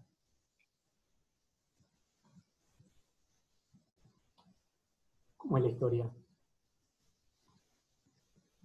Es decir, yo estoy a favor del obrero, pero el obrero tiene que ser peronista, no puede ser comunista. Eh, y acá hay y otra cosa que también es interesante. Perón asume el gobierno el cuatro de julio del cuarenta y seis, la misma fecha de la revolución fascista tres años después. Algo significativo. ¿Eh? Y sigue con el discurso Perón. La situación era grave. Por eso les digo a quienes se quejan de algunas medidas del gobierno que les resultan onerosas: ¿qué es mejor? ¿Resignarse algo de lo que se tiene o perderlo todo? ¿Mm? Me queda, me raya mucho el tema del comunismo. ¿Por qué eran peligrosas las ideas marxistas? ¿La libertad? Una de las cosas que tenemos que tener en clara es que nosotros los radicales nunca le tenemos miedo a las ideas. Nunca le tenemos miedo a las ideas. Jamás escuché a un radical decir, no, mirá, este es un troco, este es... Nunca. Y acá Perón lo decía en público. ¿eh? Lo decía en público. Bueno, vamos un poquito a Hegel puro.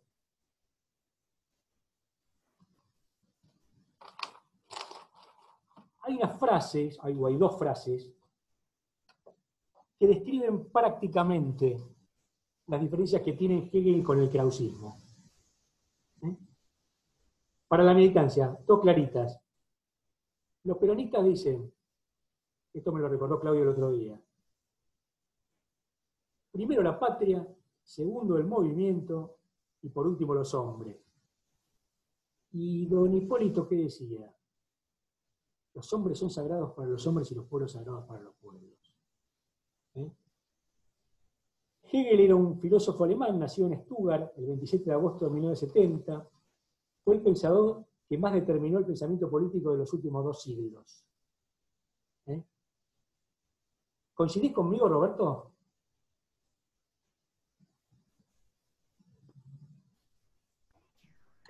Sí, coincido. Aparte, la fenomenología del espíritu, no sé si me escuchan. ¿Me escuchan ahí? Perfecto, perfecto. Hola. Sí, sí, sí, perfecto. Ahí está, sí, coincido. Aparte, la fenomenología del espíritu, que es uno de los libros más importantes de Hegel, donde analiza la dialéctica del amo y el esclavo, es donde se puede ver también todo lo que estás hablando de la cuestión del peronismo, ¿no? Ahí Hegel, en la dialéctica del amo y el esclavo, plantea claramente cómo el esclavo se identifica con el amo, este, y no termina su círculo dialéctico de tesis, antítesis y síntesis. En bueno, la fenomenología del espíritu. Claro, fue el libro, el libro cúlmine de él, el libro cúlmine de él, esta profesora de historia, de filosofía, que yo les comentaba, que me, me abre un poco la cabeza, hace unos treinta años, pico de años atrás, eh, me contaba que cuando se juntaban con Mercado a leer, Mercado se los leía en alemán, porque ellos decían que muchas cosas de Hegel son imposibles de traducir. Yo les aseguro que Hegel, inclusive bien traducido, es terriblemente complejo. Es terriblemente complejo. No quiero olvidarme de esto. ¿Se abre debate, Gustavo? ¿O dejamos para, para el final de la exposición? ¿Qué? No, no, metete, metete, dale. ¿Eh? Decí, decí, decí, decí lo que... Dale, dale. No, la fenomenología del espíritu está escrita después de la crítica de la razón pura. Y yo, algo que dijiste la semana pasada me quedó bollando, no tuve mucho tiempo a profundizar en la semana, la verdad porque tuve mucho trabajo toda esta semana. Pero, si bien Kant tiene la... sobre la paz, la paz eterna, tiene un escrito sobre la paz eterna, en la crítica de la razón pura, él llega, hace una síntesis del empirismo y el racionalismo, y hace un recorrido de la intuición sensible que termina en la aplicación del entendimiento, digamos. En, ni el conocimiento se hace sobre el objeto solo, ni el conocimiento deriva de la razón solo. Él sintetiza a Hume y a Leibniz, a Spinoza, a todos los que lo antecedieron a él. Y plantea que el, que el conocimiento del ser humano parte de las categorías espacio-tiempo que son eh, propias, y a partir de la aplicación de esas categorías en el objeto sensible, o sea, de la intuición sensible, pero mediado por el sujeto. Y ahí hay un sujeto trascendente que es el que entiende, y el que sostiene ese entendimiento en lo que él llama juicios sintéticos a priori. Entonces, hay un conocimiento del objeto que va del objeto mediado por la intuición y a partir del entendimiento del sujeto, y ese es el conocimiento válido. El problema es que ese conocimiento válido que, incluye, que, que tiene un sujeto no es el mismo conocimiento válido que tiene el otro sujeto. En ese sentido Hegel, que es posterior, en la fenomenología del espíritu, toma ese juicio sintético a priori como autoconciencia, y lo vincula con la autoconciencia de los otros, de una manera que tiene un vínculo, que es la dialéctica. O sea, Hegel es cristiano, partamos de, o sea, él es cristiano y busca la conciliación, no busca la guerra, por más que tenga un escrito sobre la guerra total que de, deriva de la situación de Napoleón. O sea, en ese momento la Revolución Francesa, el, el napoleonismo, los pro-Napoleón, heredan, eh, digamos, todos los valores de la Revolución Francesa y piensan que Napoleón los va a expandir por Europa. Entonces, Hegel sostiene esa guerra total a favor de Napoleón. Él bueno, vea... cuando, cuando llega Jena, cuando llega Jena, él, él dice, estaba muy contento que Napoleón había, había invadido, sí, claramente, estoy de acuerdo, estoy de acuerdo. Pero su filosofía, en realidad, eh, hace lo contrario, o sea, busca un, un diálogo, una dialéctica entre las distintas autoconciencias, y es en ese diálogo entre las distintas autoconciencias donde surge la posibilidad de una síntesis, que eso Kant no lo, no lo tiene, o sea, el iluminismo kantiano es más violento, eso es lo que yo quiero decir, que el hegelianismo, por más que en la situación de Hegel, Hegel valida la guerra total, y Kant en realidad tiene un escrito del final de su época sobre la paz perpetua, en donde propone una instancia superior entre los estados, que, que sea el que, el, bueno, lo que sería ahora las Naciones Unidas, o fue la, mal, la mala idea de la Sociedad de las Naciones, que es kantiana, es posterior a Kant, digamos. Pero ahí me parece que, que, que con Hegel se han hecho muchas cosas, digamos. Desde el, por eso yo ponía pobre Hegel, porque si Hegel se levanta, lo ve a Perón y se lo atribuyen a él, yo creo que se mete de vuelta. No, bueno, pero pará, pará, pará, pará, pará, pará, pará, pará. Que el peronismo hegeliano lo dijo con todas las letras doña Cristina. ¿eh? ¿Doña? En el discurso, doña Cristina. ¿De Kirchner? En el discurso, sí, sí, ah, sí, bueno, sí, claramente. Bueno. Claramente. Ella dice, yo soy hegeliana. Ella es hegeliana. Claramente. Sí, sí, sí, sí, sí, sí. Claramente. Claramente. Vos te metiste en, en, en algo muy interesante, en algo muy interesante. Yo creo, que, yo creo que una de las cosas que quiere lograr el régimen en este momento, el establishment, el neo, neoliberalismo, como querramos llamarlo, es la pérdida de la subjetividad nuestra. Es decir, es decir, y, y me voy a desviar un poquito de Hegel, toda la vida se lo criticó Irigoyen por su personalismo. Ahora, el personalismo de Irigoyen no era un personalismo que tenía que ver con su ego. Era un personalismo kantiano. Era el personalismo que tiene que ver, y esto está desarrollado bien en Kant, y en, un, en uno de los capítulos de mi libro se ve claramente, y creo que es el mejor capítulo de mi libro. Creo que es el mejor capítulo de mi libro. El, la subjetividad o el personalismo que tenía Irigoyen tenía que ver su, su, con su libertad profunda, con su libertad íntima. Kant decía que si vos no sos libre interiormente no podés eh, pretender que la... Que, no podés pretender pelear por la libertad para afuera. Y a mí lo que me parece... ¿eh? Sapere aude, atrévete a conocer y ser libre. Totalmente, totalmente. A mí lo que me parece que los hegelianos de toda época, de toda época, y esto lo dice claramente Raúl Alfonsín en el año noventa y siete, noventa y ocho, cuando aparece Fukuyama, cuando aparece Fukuyama, es, muchachos, ustedes no me pueden decir a mí que esto es el fin de la historia, porque eso es un hecho absolutamente totalitario. Uh-huh. Hegel se pensó que estaba escribiendo la última filosofía de, su, de, de, de la historia de la humanidad. La razón y lo absoluto con mayúsculas, contra eso es la pelea nuestra. Yo estoy seguro que Hegel ha escrito cosas brillantes, pero, pero no desde la filosofía política o de los lugares que los pensadores que lo quisieron tomar lo usan para evitar la libertad. Te digo hasta, hasta lo que yo he pensado, te digo hasta, hasta lo que yo he pensado.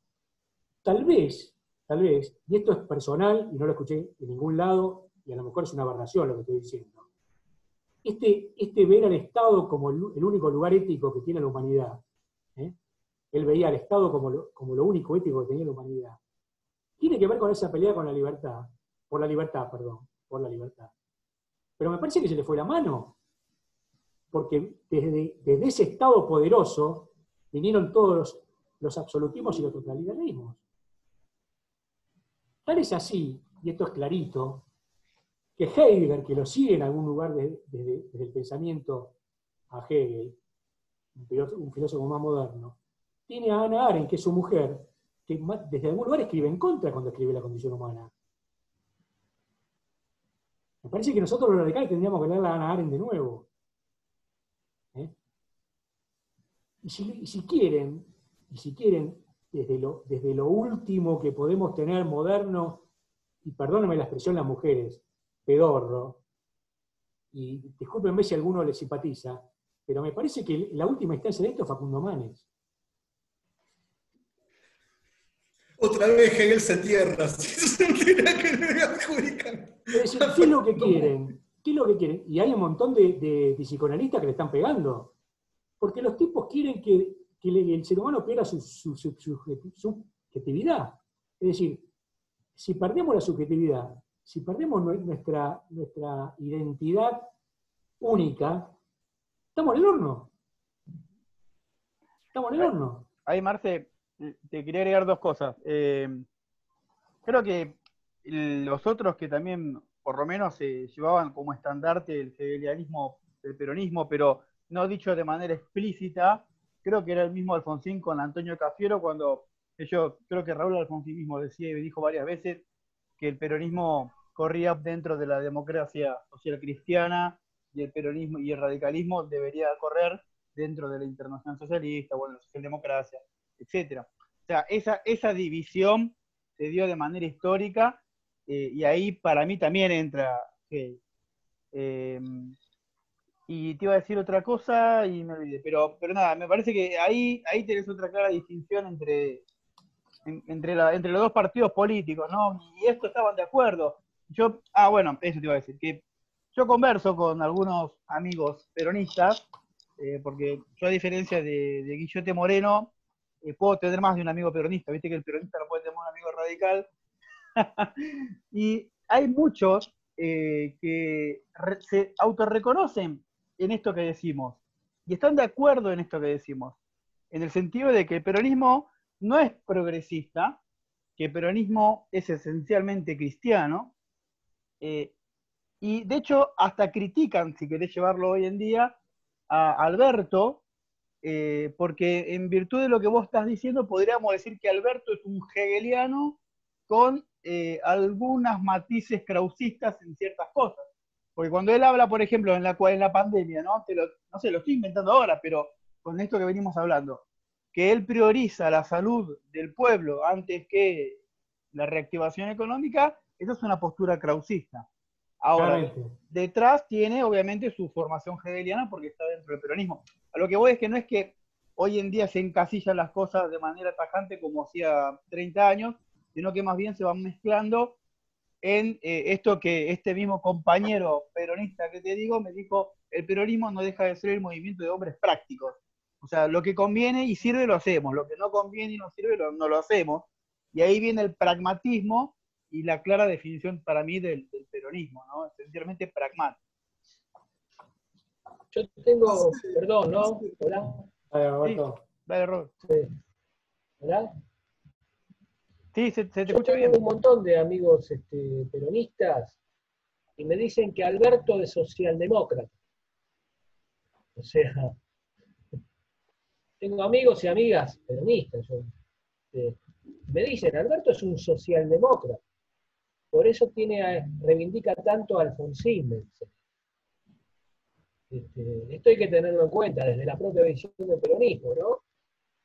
Como que ellos me lo dicen que ahora conviene que, bueno, tener este discurso. ¿Verdad? Hace un par de años pidieron un trabajo sobre el tema de los escraches de los adolescentes, viste que los, no los dejan ir a las fiestas, a los chicos que están acusados de algún tipo de, de, Ay, de, de exabrupto, digamos, con las chicas. Y me basé mucho en Hegel. Hay un trabajo, El espíritu del cristianismo, en donde hace un trabajo sobre el perdón, Hegel, que es este, hermoso. O sea, el trabajo sobre el perdón, sobre qué significa perdonar. Eso te juro que no tiene nada que ver con el peronismo. O sea, está buenísimo. Fíjate si lo, si lo si sí, accedes. Bueno. Se llama El espíritu del cristianismo, es de Hegel. Y está muy bueno en el sentido del reconocimiento del otro, el lugar que le da al otro, y el por qué se perdona al otro, y cómo se sigue adelante después de perdonar. O sea, nada del enemigo, del cinco por uno, del enemigo ni justicia. Por eso digo que es... O sea, está bien, o sea, y hay, hay bastante de cierto en lo que decís, y también hay bastante de... de, de, de bueno, de otras cosas. Pero bueno, eso, listo.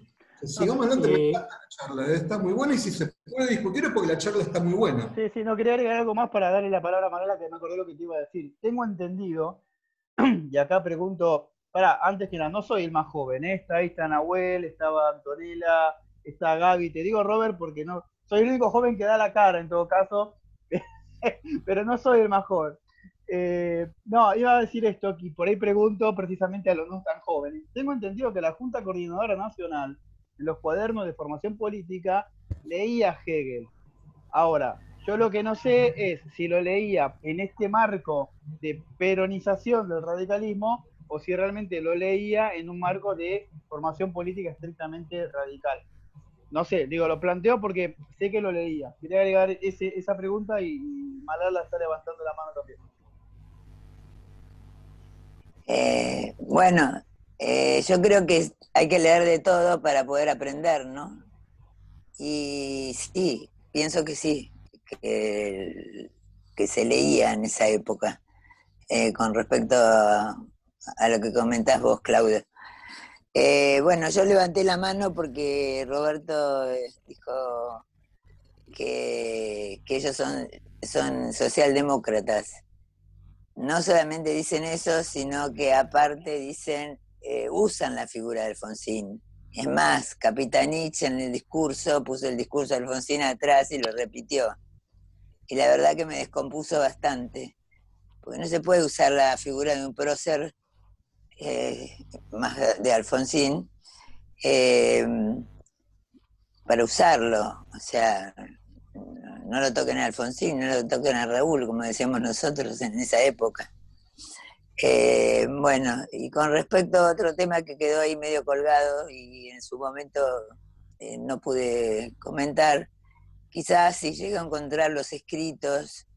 Yo trabajé en el Consejo para la Consolidación de la Democracia con Raúl Alfonsín, Carlos Nino y bueno, toda la gente eh, que, bueno, que participó en ese, en ese lugar magnífico. Creo que fue uno de los mejores trabajos de mi vida, ¿no? Aparte de la arquitectura.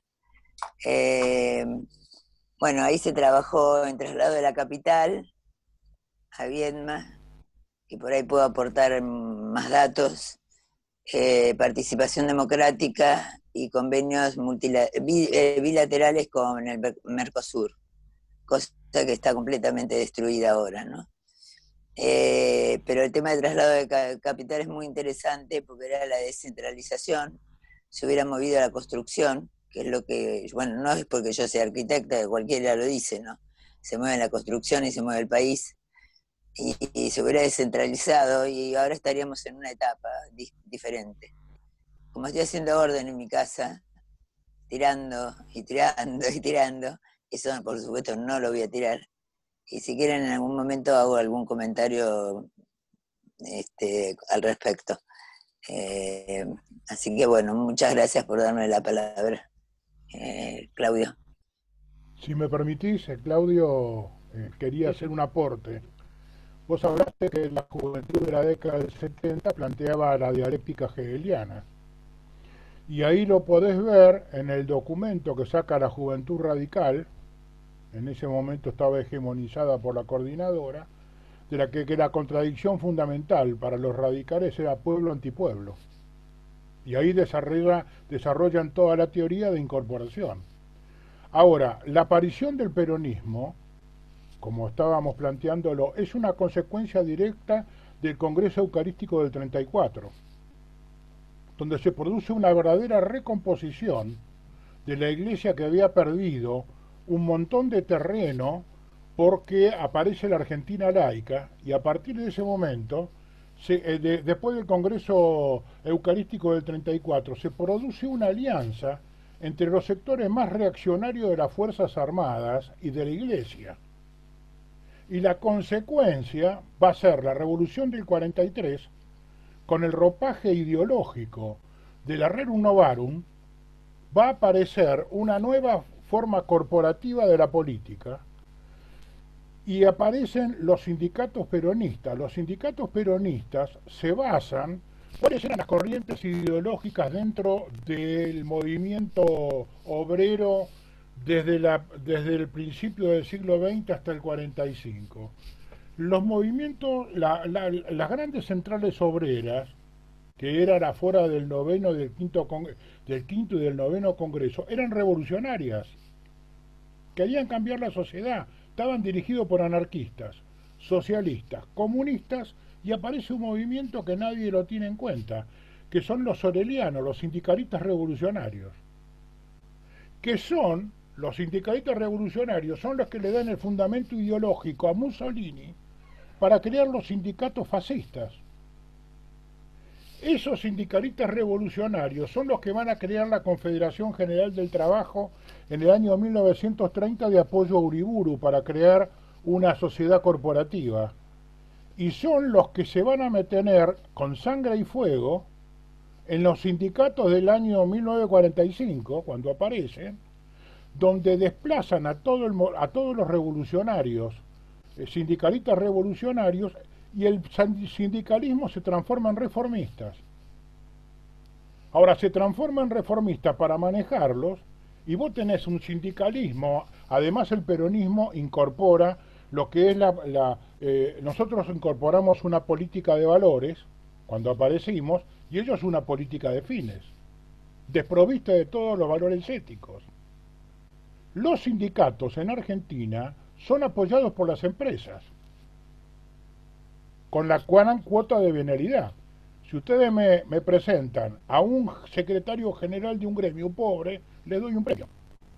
Porque incorporaron la venalidad, la corrupción y un montón de cosas. Todos viven en Puerto Madero y, y, y todo el mundo... Ahora, el peronismo provoca un fenómeno muy grande en la sociedad argentina. Porque cuando el radicalismo... aparece el radicalismo, ser honesto era una virtud. El que presidía una mesa era el hombre más honesto. En la década del setenta, si había un, una sospecha de corrupción, esa persona desaparecía de la política. Y ahora llegamos a una destrucción total del concepto ético de la sociedad, donde el más lindo de la fiesta es el más corrupto. Entonces, es un problema muy serio el que se está produciendo. A veces los sindicatos no son revolucionarios, son reformistas, y está manejado por empresarios. Y el que le da un toque definitivo para la conformación de esa oligarquía sindical que hablaba Alfredo Palacio es justamente Onganía. Onganía sube apoyado por Perón, porque dicen que cuando lo derrotan a, a Ilia habían derrotado un gobierno corrupto, y tratan de crear una sociedad totalmente franquista, apoyado por el peronismo. Entonces es un tema complejo el que, el, que, el que da. El peronista no tiene valores, tiene fines. Por eso hoy dicen una cosa, mañana dicen otra, hoy son de izquierda, mañana son de derecha, hoy están con este, están con el otro. El problema es que el radicalismo no se peronice, porque nosotros tenemos, somos... venimos desde el modernismo y somos una sociedad de valores. Lo que pasa es que yo me cuestiono si nosotros tenemos razón de existir ahora. Porque el radicalismo nació en un... Discúlpenme que me, que me explaye así, porque no, vale. Veo que es un foro muy interesante. El radicalismo nace en una sociedad de valores. Totalmente.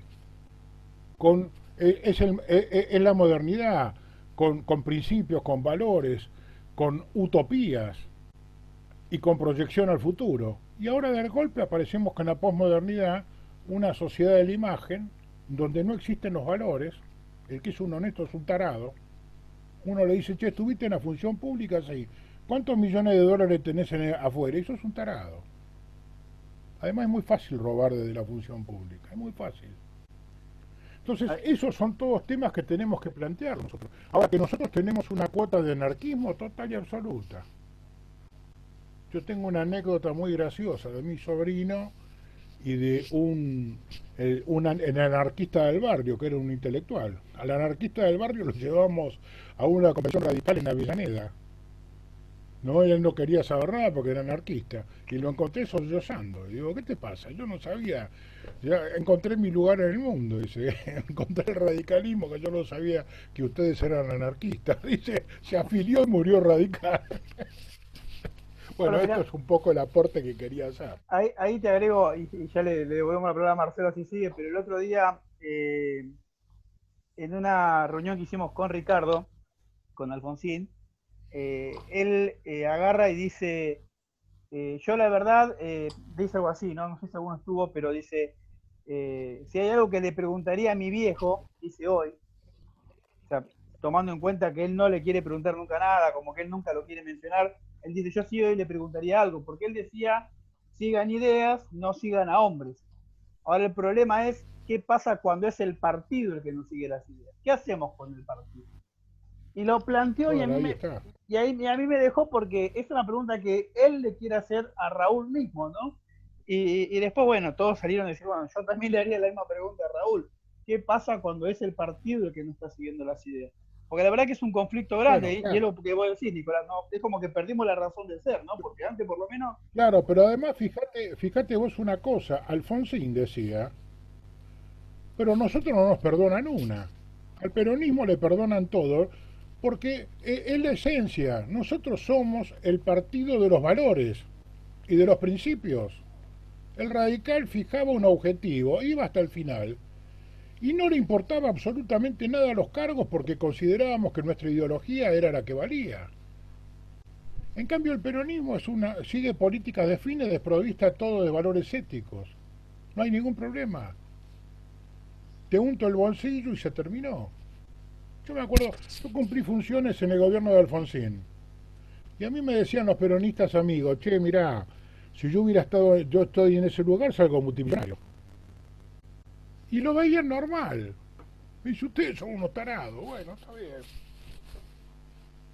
En fin, era un poco el aporte que quería hacer. Buenísimo. Bueno, eh, estamos medio pasados. Le, les leo lo de Cristina Concreto. Provincia de San Juan, nueve al doce de julio de dos mil siete. Cierra el Congreso Cristina. Eso es en definitiva la política. Las ideas aplicadas a nuestro contexto histórico, interactuando permanentemente ante un mundo que se modifica y muta también permanentemente. En esto soy, quiero decirlo, absolutamente hegeliana. La filosofía es hija de su época. La filosofía es esencialmente la época articulada en pensamiento. Eh, yo coincido con vos, Nicolás, y yo, ¿sabés qué creo? Estoy terminando de ver House of Cards. Me parece que es, es muy duro lo que voy a decir y tal, tal vez no tenga la suficiente, la suficiente envergadura intelectual para decirlo. Pero a mí me parece que el tema de la corrupción viene de allá arriba, viene del norte. Yo creo que ellos fueron los grandes corruptores. Los grandes corruptores. ¿Cuál? Eh, ¿Sí? No se olviden que eh, ellos vienen de algunos filósofos complicados, como Strauss y todos esos tipos que realmente tampoco tenían ningún principio. ¿Eh? Eh, me parece que la situación es compleja. Eh, yo les comentaba la otra vez que en el librito este que les, comenté, que les mostré, la evolución y crisis de, las, de la ideología de izquierda, ya en el mil novecientos noventa, Eduardo Pasalacqua decía que me parece que tenemos que empezar a construir nuevas armas desde, desde el discurso político y desde el discurso filosófico para pelear contra esto. Eh, me parece que hay pensadores que nos pueden ayudar, me parece que Eh, me parece que Bauman es un tipo que, que puede ayudar, puede ayudar. Me parece que Eco es un tipo que puede ayudar. Pero bueno, hay que leerlo, procesarlo, y como decía Raúl Alfonsín, o sea, yo leo, ¿no? Y después eso tengo que transformarlo en una herramienta política, porque si no, no sirve para nada. O sea, vuelvo a lo de siempre. Si nosotros no llegamos, no podemos transformar ideas en acción política, estamos en el horno. ¿Eh? Este, lo que vos decías, esto de, de, de flexibilizar laboralmente todo. Y llega un momento que vamos, se va a volver a la esclavitud, si seguimos así. Yo tuve la misma sensación que vos ayer, cuando escuché a esos muchachos, a esos profesionales de la, del derecho hablando así. Este, me parece que es una larga lucha, compleja, donde, bueno, los que pensamos de otra forma tenemos que tratar en lo posible de ser lo más firmes posible defendiendo las ideas, ¿no? Lo más firme posible dependiendo de las ideas. Exacto. Tal este, cual. Ahora hay que tener ideas, porque hacer política sin ideas es como querer cocinar sin, como cocinar con agua. nada más. ¿Eh? Y me parece que el partido en ese sentido está muy atrasado. Hace años y años y años que nosotros no discutimos nada. Hoy en la, coincido con sabe lo que piensa. La gente no lee absolutamente nada. Vos fijate que las cosas que se dicen es lo que se escucha, el, el, el, lo que dice la televisión o los medios. Acá ha habido críticas de radicales que no leyeron los documentos. Claramente. Pero mirá, yo estuve en, en dos o tres foros de, de radicales que criticaban la declaración de Juntos por el Cambio. Yo no, no, no tengo simpatía por Juntos por el Cambio, pero los digo, por la muerte del secretario, que fue gravísimo, que los matan los hijos del poder en el sur. Los medios masivos de comunicación dijeron lo que no decía el documento. Y los radicales se engancharon en lo que decían los medios. Entonces me metí, hablé con, con Oscar Muiño, y Oscar Muiño me mandó el documento. Cuando lo leí no decían lo que decían los medios. Vos fijate que, que el, el, los grupos me, me, mediáticos lo sacaron de agenda. Un tema gravísimo. Porque lo estaban apretando para ver dónde tenían enterrada la plata de la corrupción, del peronismo. Entonces cuando se lo mandé a los foros, le digo, ustedes lo leyeron, no habían leído ninguno. Gobiernos suban a gobernar sin un plan. Es que no hace falta ahora el plan. Ahora vos tenés que dominar los medios, nada más. Vos fijate, claro, el Círculo Rojo lo apoyó a... uno de los dos candidatos del dos mil quince. No, no quiero decir nombre. Uno de los sí. candidatos. ochocientas palabras maneja Nicolás. ochocientas palabras, me decía, es ahora, imposible trabajar con este tipo. Sí, Adriana. Pero además vos lo sacabas del coach y no te sabía hacer un análisis. No. Es... Quiero hablar a Adriana. Sí, una cosita. El otro día eh, me llamó una amiga porque la hija le habían pedido de secundaria eh, que presentara de algún partido político principios y propuestas. Y la verdad que a mí me pareció algo increíble porque ella me decía, yo no sé qué partido buscar y si busco tampoco sé cuáles son los principios y propuestas. ¿Dónde está eso? ¿Dónde se busca? A mí la verdad que me, me sacudió y me dejó muy mal, porque dije, cierto, o sea, las viejas plataformas, las viejas declaraciones, no hablo del radicalismo, hablo en general, eh, realmente, o sea, yo lo único que pude hacer fue guiarla, por supuesto, para el lado del radicalismo, eh, pero también incluso con principios, eso estaba claro porque son de hace muchos años, pero propuestas hoy en día eh, que realmente... fueran de la esencia radical que yo quería transmitirle, para que ella la transmitiera a su vez, fue imposible. Me pareció terrible eso, porque estoy hablando de gente joven, que son los que nos van a suceder, o sea, hay, son los de quince años de ahora, ¿no? Hay una, un, dos, dos cosas quería decir, y Marce, ya te doy la palabra. Una, eh, recuerden que estamos grabando, yo voy cortando a veces porque digo, a ver si todavía después... Ah. Yo voy cortando, ¿ves? Voy pausando cuando veo que la cosa se puede complicar, pero recuerden que esto después es subido a YouTube, o sea, eh, eso. Eh, no, y dos, con respecto a lo que decís, Adriana, quería agregarte una cosa rapidísimo para darle de vuelta la palabra a Marce, si ya vamos cerrando. Eh, mucho pasa por Wikipedia, y, y en Wikipedia también nosotros estamos atrasados, porque... yo tuve muchas discusiones en Wikipedia con este, eh, peronistas o militantes peronistas que nos escriben de una manera eh, donde nos, básicamente nos matan, ¿no? O sea, describen la historia de la manera que le conviene a ellos eh, y después se arman todo discusiones en Wikipedia. Wikipedia tiene todo un sistema de, como de bibliotecarios, bueno, donde en general están todos metidos ahí y cuando uno escribe una cosa, por más que sea cierta, enseguida te la anulan, te la rechazan, te la cambian, te la... Digo, porque después cuando uno, generalmente el millennial o el centennial o el chico joven quiere saber qué es la Unión Cívica Radical y lo primero que hace, lo googlea y se mete en Wikipedia. Es, esa es la respuesta, al menos eso es lo que yo observo. Y, y ahí el peronismo tiene, está bastante metido con sus militantes. Pero nada, dando respuesta a eso. Dale, Marce, y ya si querés... Sí, pero no, nuestra no... página es una vergüenza también, porque bueno, podrían claro, entrar sí. a la página. Sí, claro. Listo. Marce, no sé si te falta con... mucho y, y sí, dale. Cierro con dos cositas, porque si no va, va a ser eterno esto.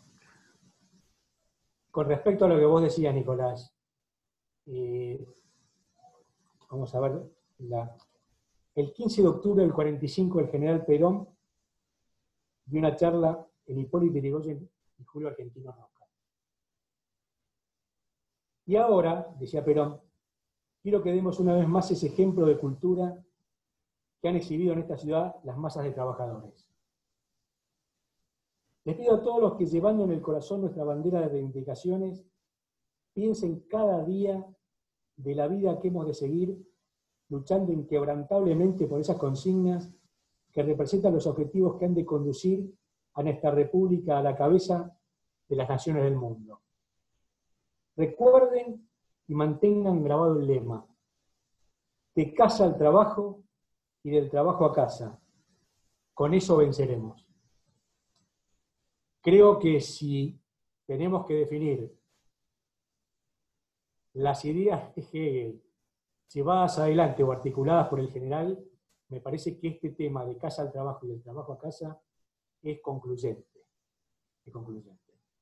Es decir, lo cotejamos con un clausista o con un kantiano, como fue Crisólogo Larralde. Crisólogo Larralde se crió en un hogar donde su madre trabajaba en casas y su padre era un obrero, creo que de la construcción. Y trabajaba ocho o nueve horas por día, y cuando salía del trabajo, iba a las bibliotecas radicales, anarquistas o socialistas a leer. Llegó a tener una biblioteca de más de ocho mil libros, todos leídos, decía don Crisólogo, todos leídos. Y fue el tipo que redacta el artículo catorce bis de la Constitución. Tal vez el artículo más progresista que tenga la Constitución por la fecha en que fue, que fue escrito, hace setenta años, más, o casi setenta años. Me parece que la cosa pasa por ahí, y me parece que si este país no evoluciona y no conseguimos pasar el límite de leer menos de un libro por habitante, por persona, por año, estamos en la lona. Estamos en la lona. Pero eso tiene que ser Eh, pergeñado y tiene que ser promocionado por la dirigencia. ¿Eh? Si nosotros sabemos, tenemos dirigentes que no saben leer y candidatos a presidente que manejen ochocientas palabras, estamos en el horno. No tenemos salida. Y si me dejan cinco minutos, eh, en diciembre de este año, ya que hablamos de, de Hegel y hablaron un poquito de Marx, en diciembre de este año tuve la la posibilidad de verlo por televisión a, al doctor Storani. Y alguien, creo que vos, Claudio, dijiste que eh, Freddy lo lee, que ellos, la coordinadora leía, eh, lo leía Hegel y lo leía Marx. Entonces, lo escucho en el programa de Fantino decir esto, y en la semana antes de la cuarentena lo voy a ver. Lo voy a ver. A mí me parecía raro, porque teóricamente una visión humanista de la política, tendría poco que ver con el marxismo. Pero ¿a dónde apuntaron ellos? Y por eso el tema de la contradicción fundamental, del antipueblo. Ellos se pusieron a leer a los marxistas italianos. ¿Eh? Lo leyeron, para que no, para no confundirme los nombres, porque lo leyeron a, Togli, a Togliatti, Palmiro Togliatti, y a Enrico Berlinguer, y por supuesto, al que nosotros más conocemos, que es Antonio Gramsci. ¿Pero por qué leían a los marxistas? Porque estos marxistas desarrollaron una teoría dentro del sistema democrático. Gramsci fue el primer filósofo occidental que quiso meter al marxismo dentro del sistema democrático. No es un detalle menor. ¿Cuánto Estado necesitaba? ¿Cuánto estado, cuánto, ¿Cuál era el Estado suficiente que necesitaba un gobierno para poder luchar contra las corporaciones? O sea, una idea que tiene que ver con la democracia, que tiene que ver con las pujas de poder con las corporaciones, porque yo aprendí desde el ochenta y dos para acá que gobernar, entre tantas cosas, es luchar con las corporaciones. Porque si no, ¿dónde está el poder soberano? ¿Cuál es el poder del pueblo? ¿Cómo el representante lo hace efectivo? Tiene que luchar contra la corporación. Es decir, si yo quiero hacer una reforma laboral, una reforma económica, siempre voy a tener la contraparte de la corporación que va a querer que no la haga. Bueno, ellos lograron, lograron tener ese estado suficiente. ¿Eh? La máxima expresión de esto fue Máximo D'Alema, militante del P C italiano, siendo primer ministro de Italia. En un momento histórico, en un momento histórico, donde habían hecho una construcción durante cuarenta años, cuarenta años, para llevar a Italia a ser la quinta potencia industrial del mundo. Es decir, tienen que ver las ideas o no en todo esto. Son fundamentales. Aquí tenemos lo que al principio de la charla les decía, que es la filosofía política aplicada. Es decir, tres pensadores italianos se pusieron a pergeñar una idea que llevó a Italia a tener un nivel de bienestar, y los que han viajado en esa época a Italia dicen que era magnífico. En los noventa y los dos mil, ahora están un poquito más complicados, hacer una potencia económica. Es decir, me parece que el sesgo y el laburo tiene que ser desde ese lugar. Pero para eso tenemos que leer, tenemos que estudiar, tenemos que discutir. Y me parece que no es lo que la Unión Cívica Radical está haciendo. No es la que la Unión Cívica Radical está haciendo. Lo que está haciendo la Unión Cívica Radical es tener cien gerentes, o ciento cincuenta, o doscientos, que van renovando sus cargos a, a medida que pasa el tiempo, y tienen un buen nivel de vida, no importándoles lo que le está pasando al, al ciudadano o al pueblo. En este libro que estoy tratando de terminar, que va a ser el segundo tomo de Las Raíces, un subcapítulo es sobre la palabra pueblo, el valor filosófico de la palabra pueblo, que no es el mismo valor filosófico que, que, del que tiene un, peronismo, un peronista o un socialista. Para nosotros la palabra pueblo es una palabra ponderada y calificada. Para ellos, en, desde algún lugar sí, pero desde otro no tanto. Y bueno, creo que si no, no hay algún comentario, lo mío terminó. No, bueno, Marce, eh, mirá, si, se armó tanto debate porque estuvo buena. Buenísimo. y, a, y además contamos con, para mí es como que eh, tenemos varios titanes en esta charla. Está vos, está, está Roberto, está Nicolás, está Gustavo. Cada uno tiene su, su bagaje y su conocimiento recontra profundo del tema. Eh, mirá, te termino con esto. Eh, a mí, yo que más o menos leo, ¿no? Eh, el año pasado, y creo que te lo conté a vos, eh, Martín Lustó eh, me preguntó por qué soy radical y que lo diga en una frase, en una oración. Y la verdad es que ahí como que, primero, bueno, obviamente yo recién arrancaba, ¿viste? Y la verdad es que se me cruzaron varios cables porque dije, ¿qué le contesto? O sea, y en principio tendí a hacerse la recontra extensa, a hacer como una especie de discurso histórico, me fui para las ramas, y me dijo, no, no, no, decime en una frase. Y nunca se me terminó ocurriendo una buena frase en una oración, pero creo que hoy vos la dijiste, eh, y creo que si tendríamos que resumir, y no sé, y acá lo tiro... Eh, ¿por qué somos radicales en una frase con todo lo que venimos hablando? Eh, me gusta la de, porque buscamos un mínimo de felicidad para nuestro pueblo siquiera, ¿no? Eh, que en definitiva la frase de Irigoyen, eh, porque si no, digamos, obviamente cuando salimos los militantes a tener que convencer, si salimos a decir que somos radicales porque somos krausistas, kantianos y no hegelianos, bueno, ahí como que se empieza a complicar un poco más el discurso. Pero eh, me, quedé, me quedé con esa y me gustaría que esa sea por ahí la conclusión de tuya, Martín, no sé qué opinás, y cerramos ya con eso. No, me parece extraordinario, me parece extraordinario, y me parece que si la pandemia sirvió para algo es para empezar a mover de nuevo la maquinaria de la cabeza, pensando, pensando en política, pensando en política. ¿Por qué? Una idea le puede resolver un problema a un vecino que, qué sé yo, que tiene una pérdida de agua en su casa. Por, por lo chiquitito, pero también puede servir para que, para que una ciudad tenga luz. ¿Estamos de acuerdo?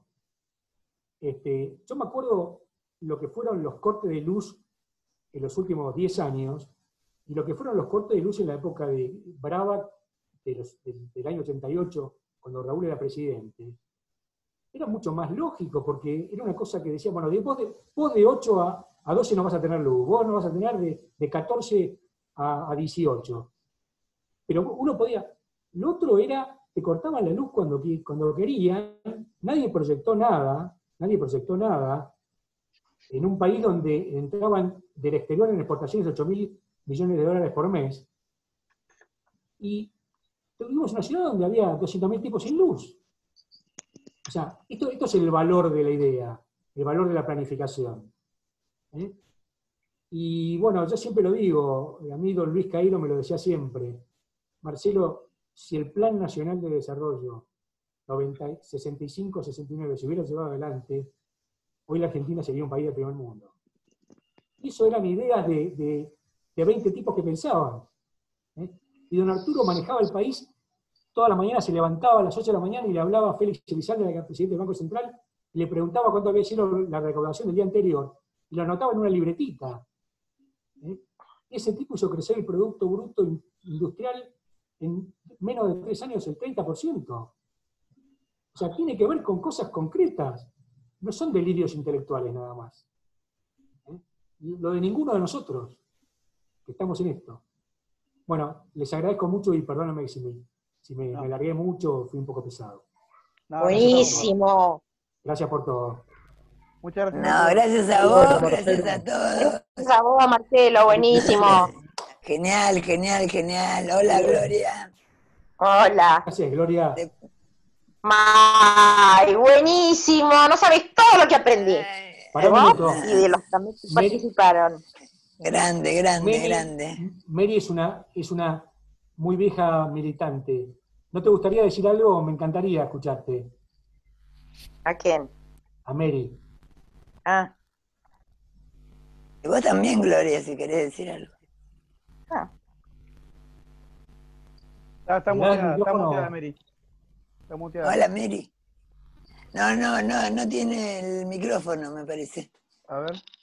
Tiene cerrado el micrófono.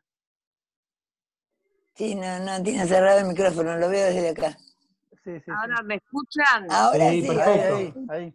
Ahí está. ¿Me escuchan? Perfecto. Sí. Sí, bueno, les agradezco mucho. La verdad es que yo aprendo muchísimo en cada clase de ustedes. Eh, me refrescan mucho la memoria, porque yo sentí en estos quince últimos años de militancia, los últimos, que yo me había embrutecido por militar. Y entonces eh, ya no quería saber más nada, hasta que un día los, los encontré a ustedes.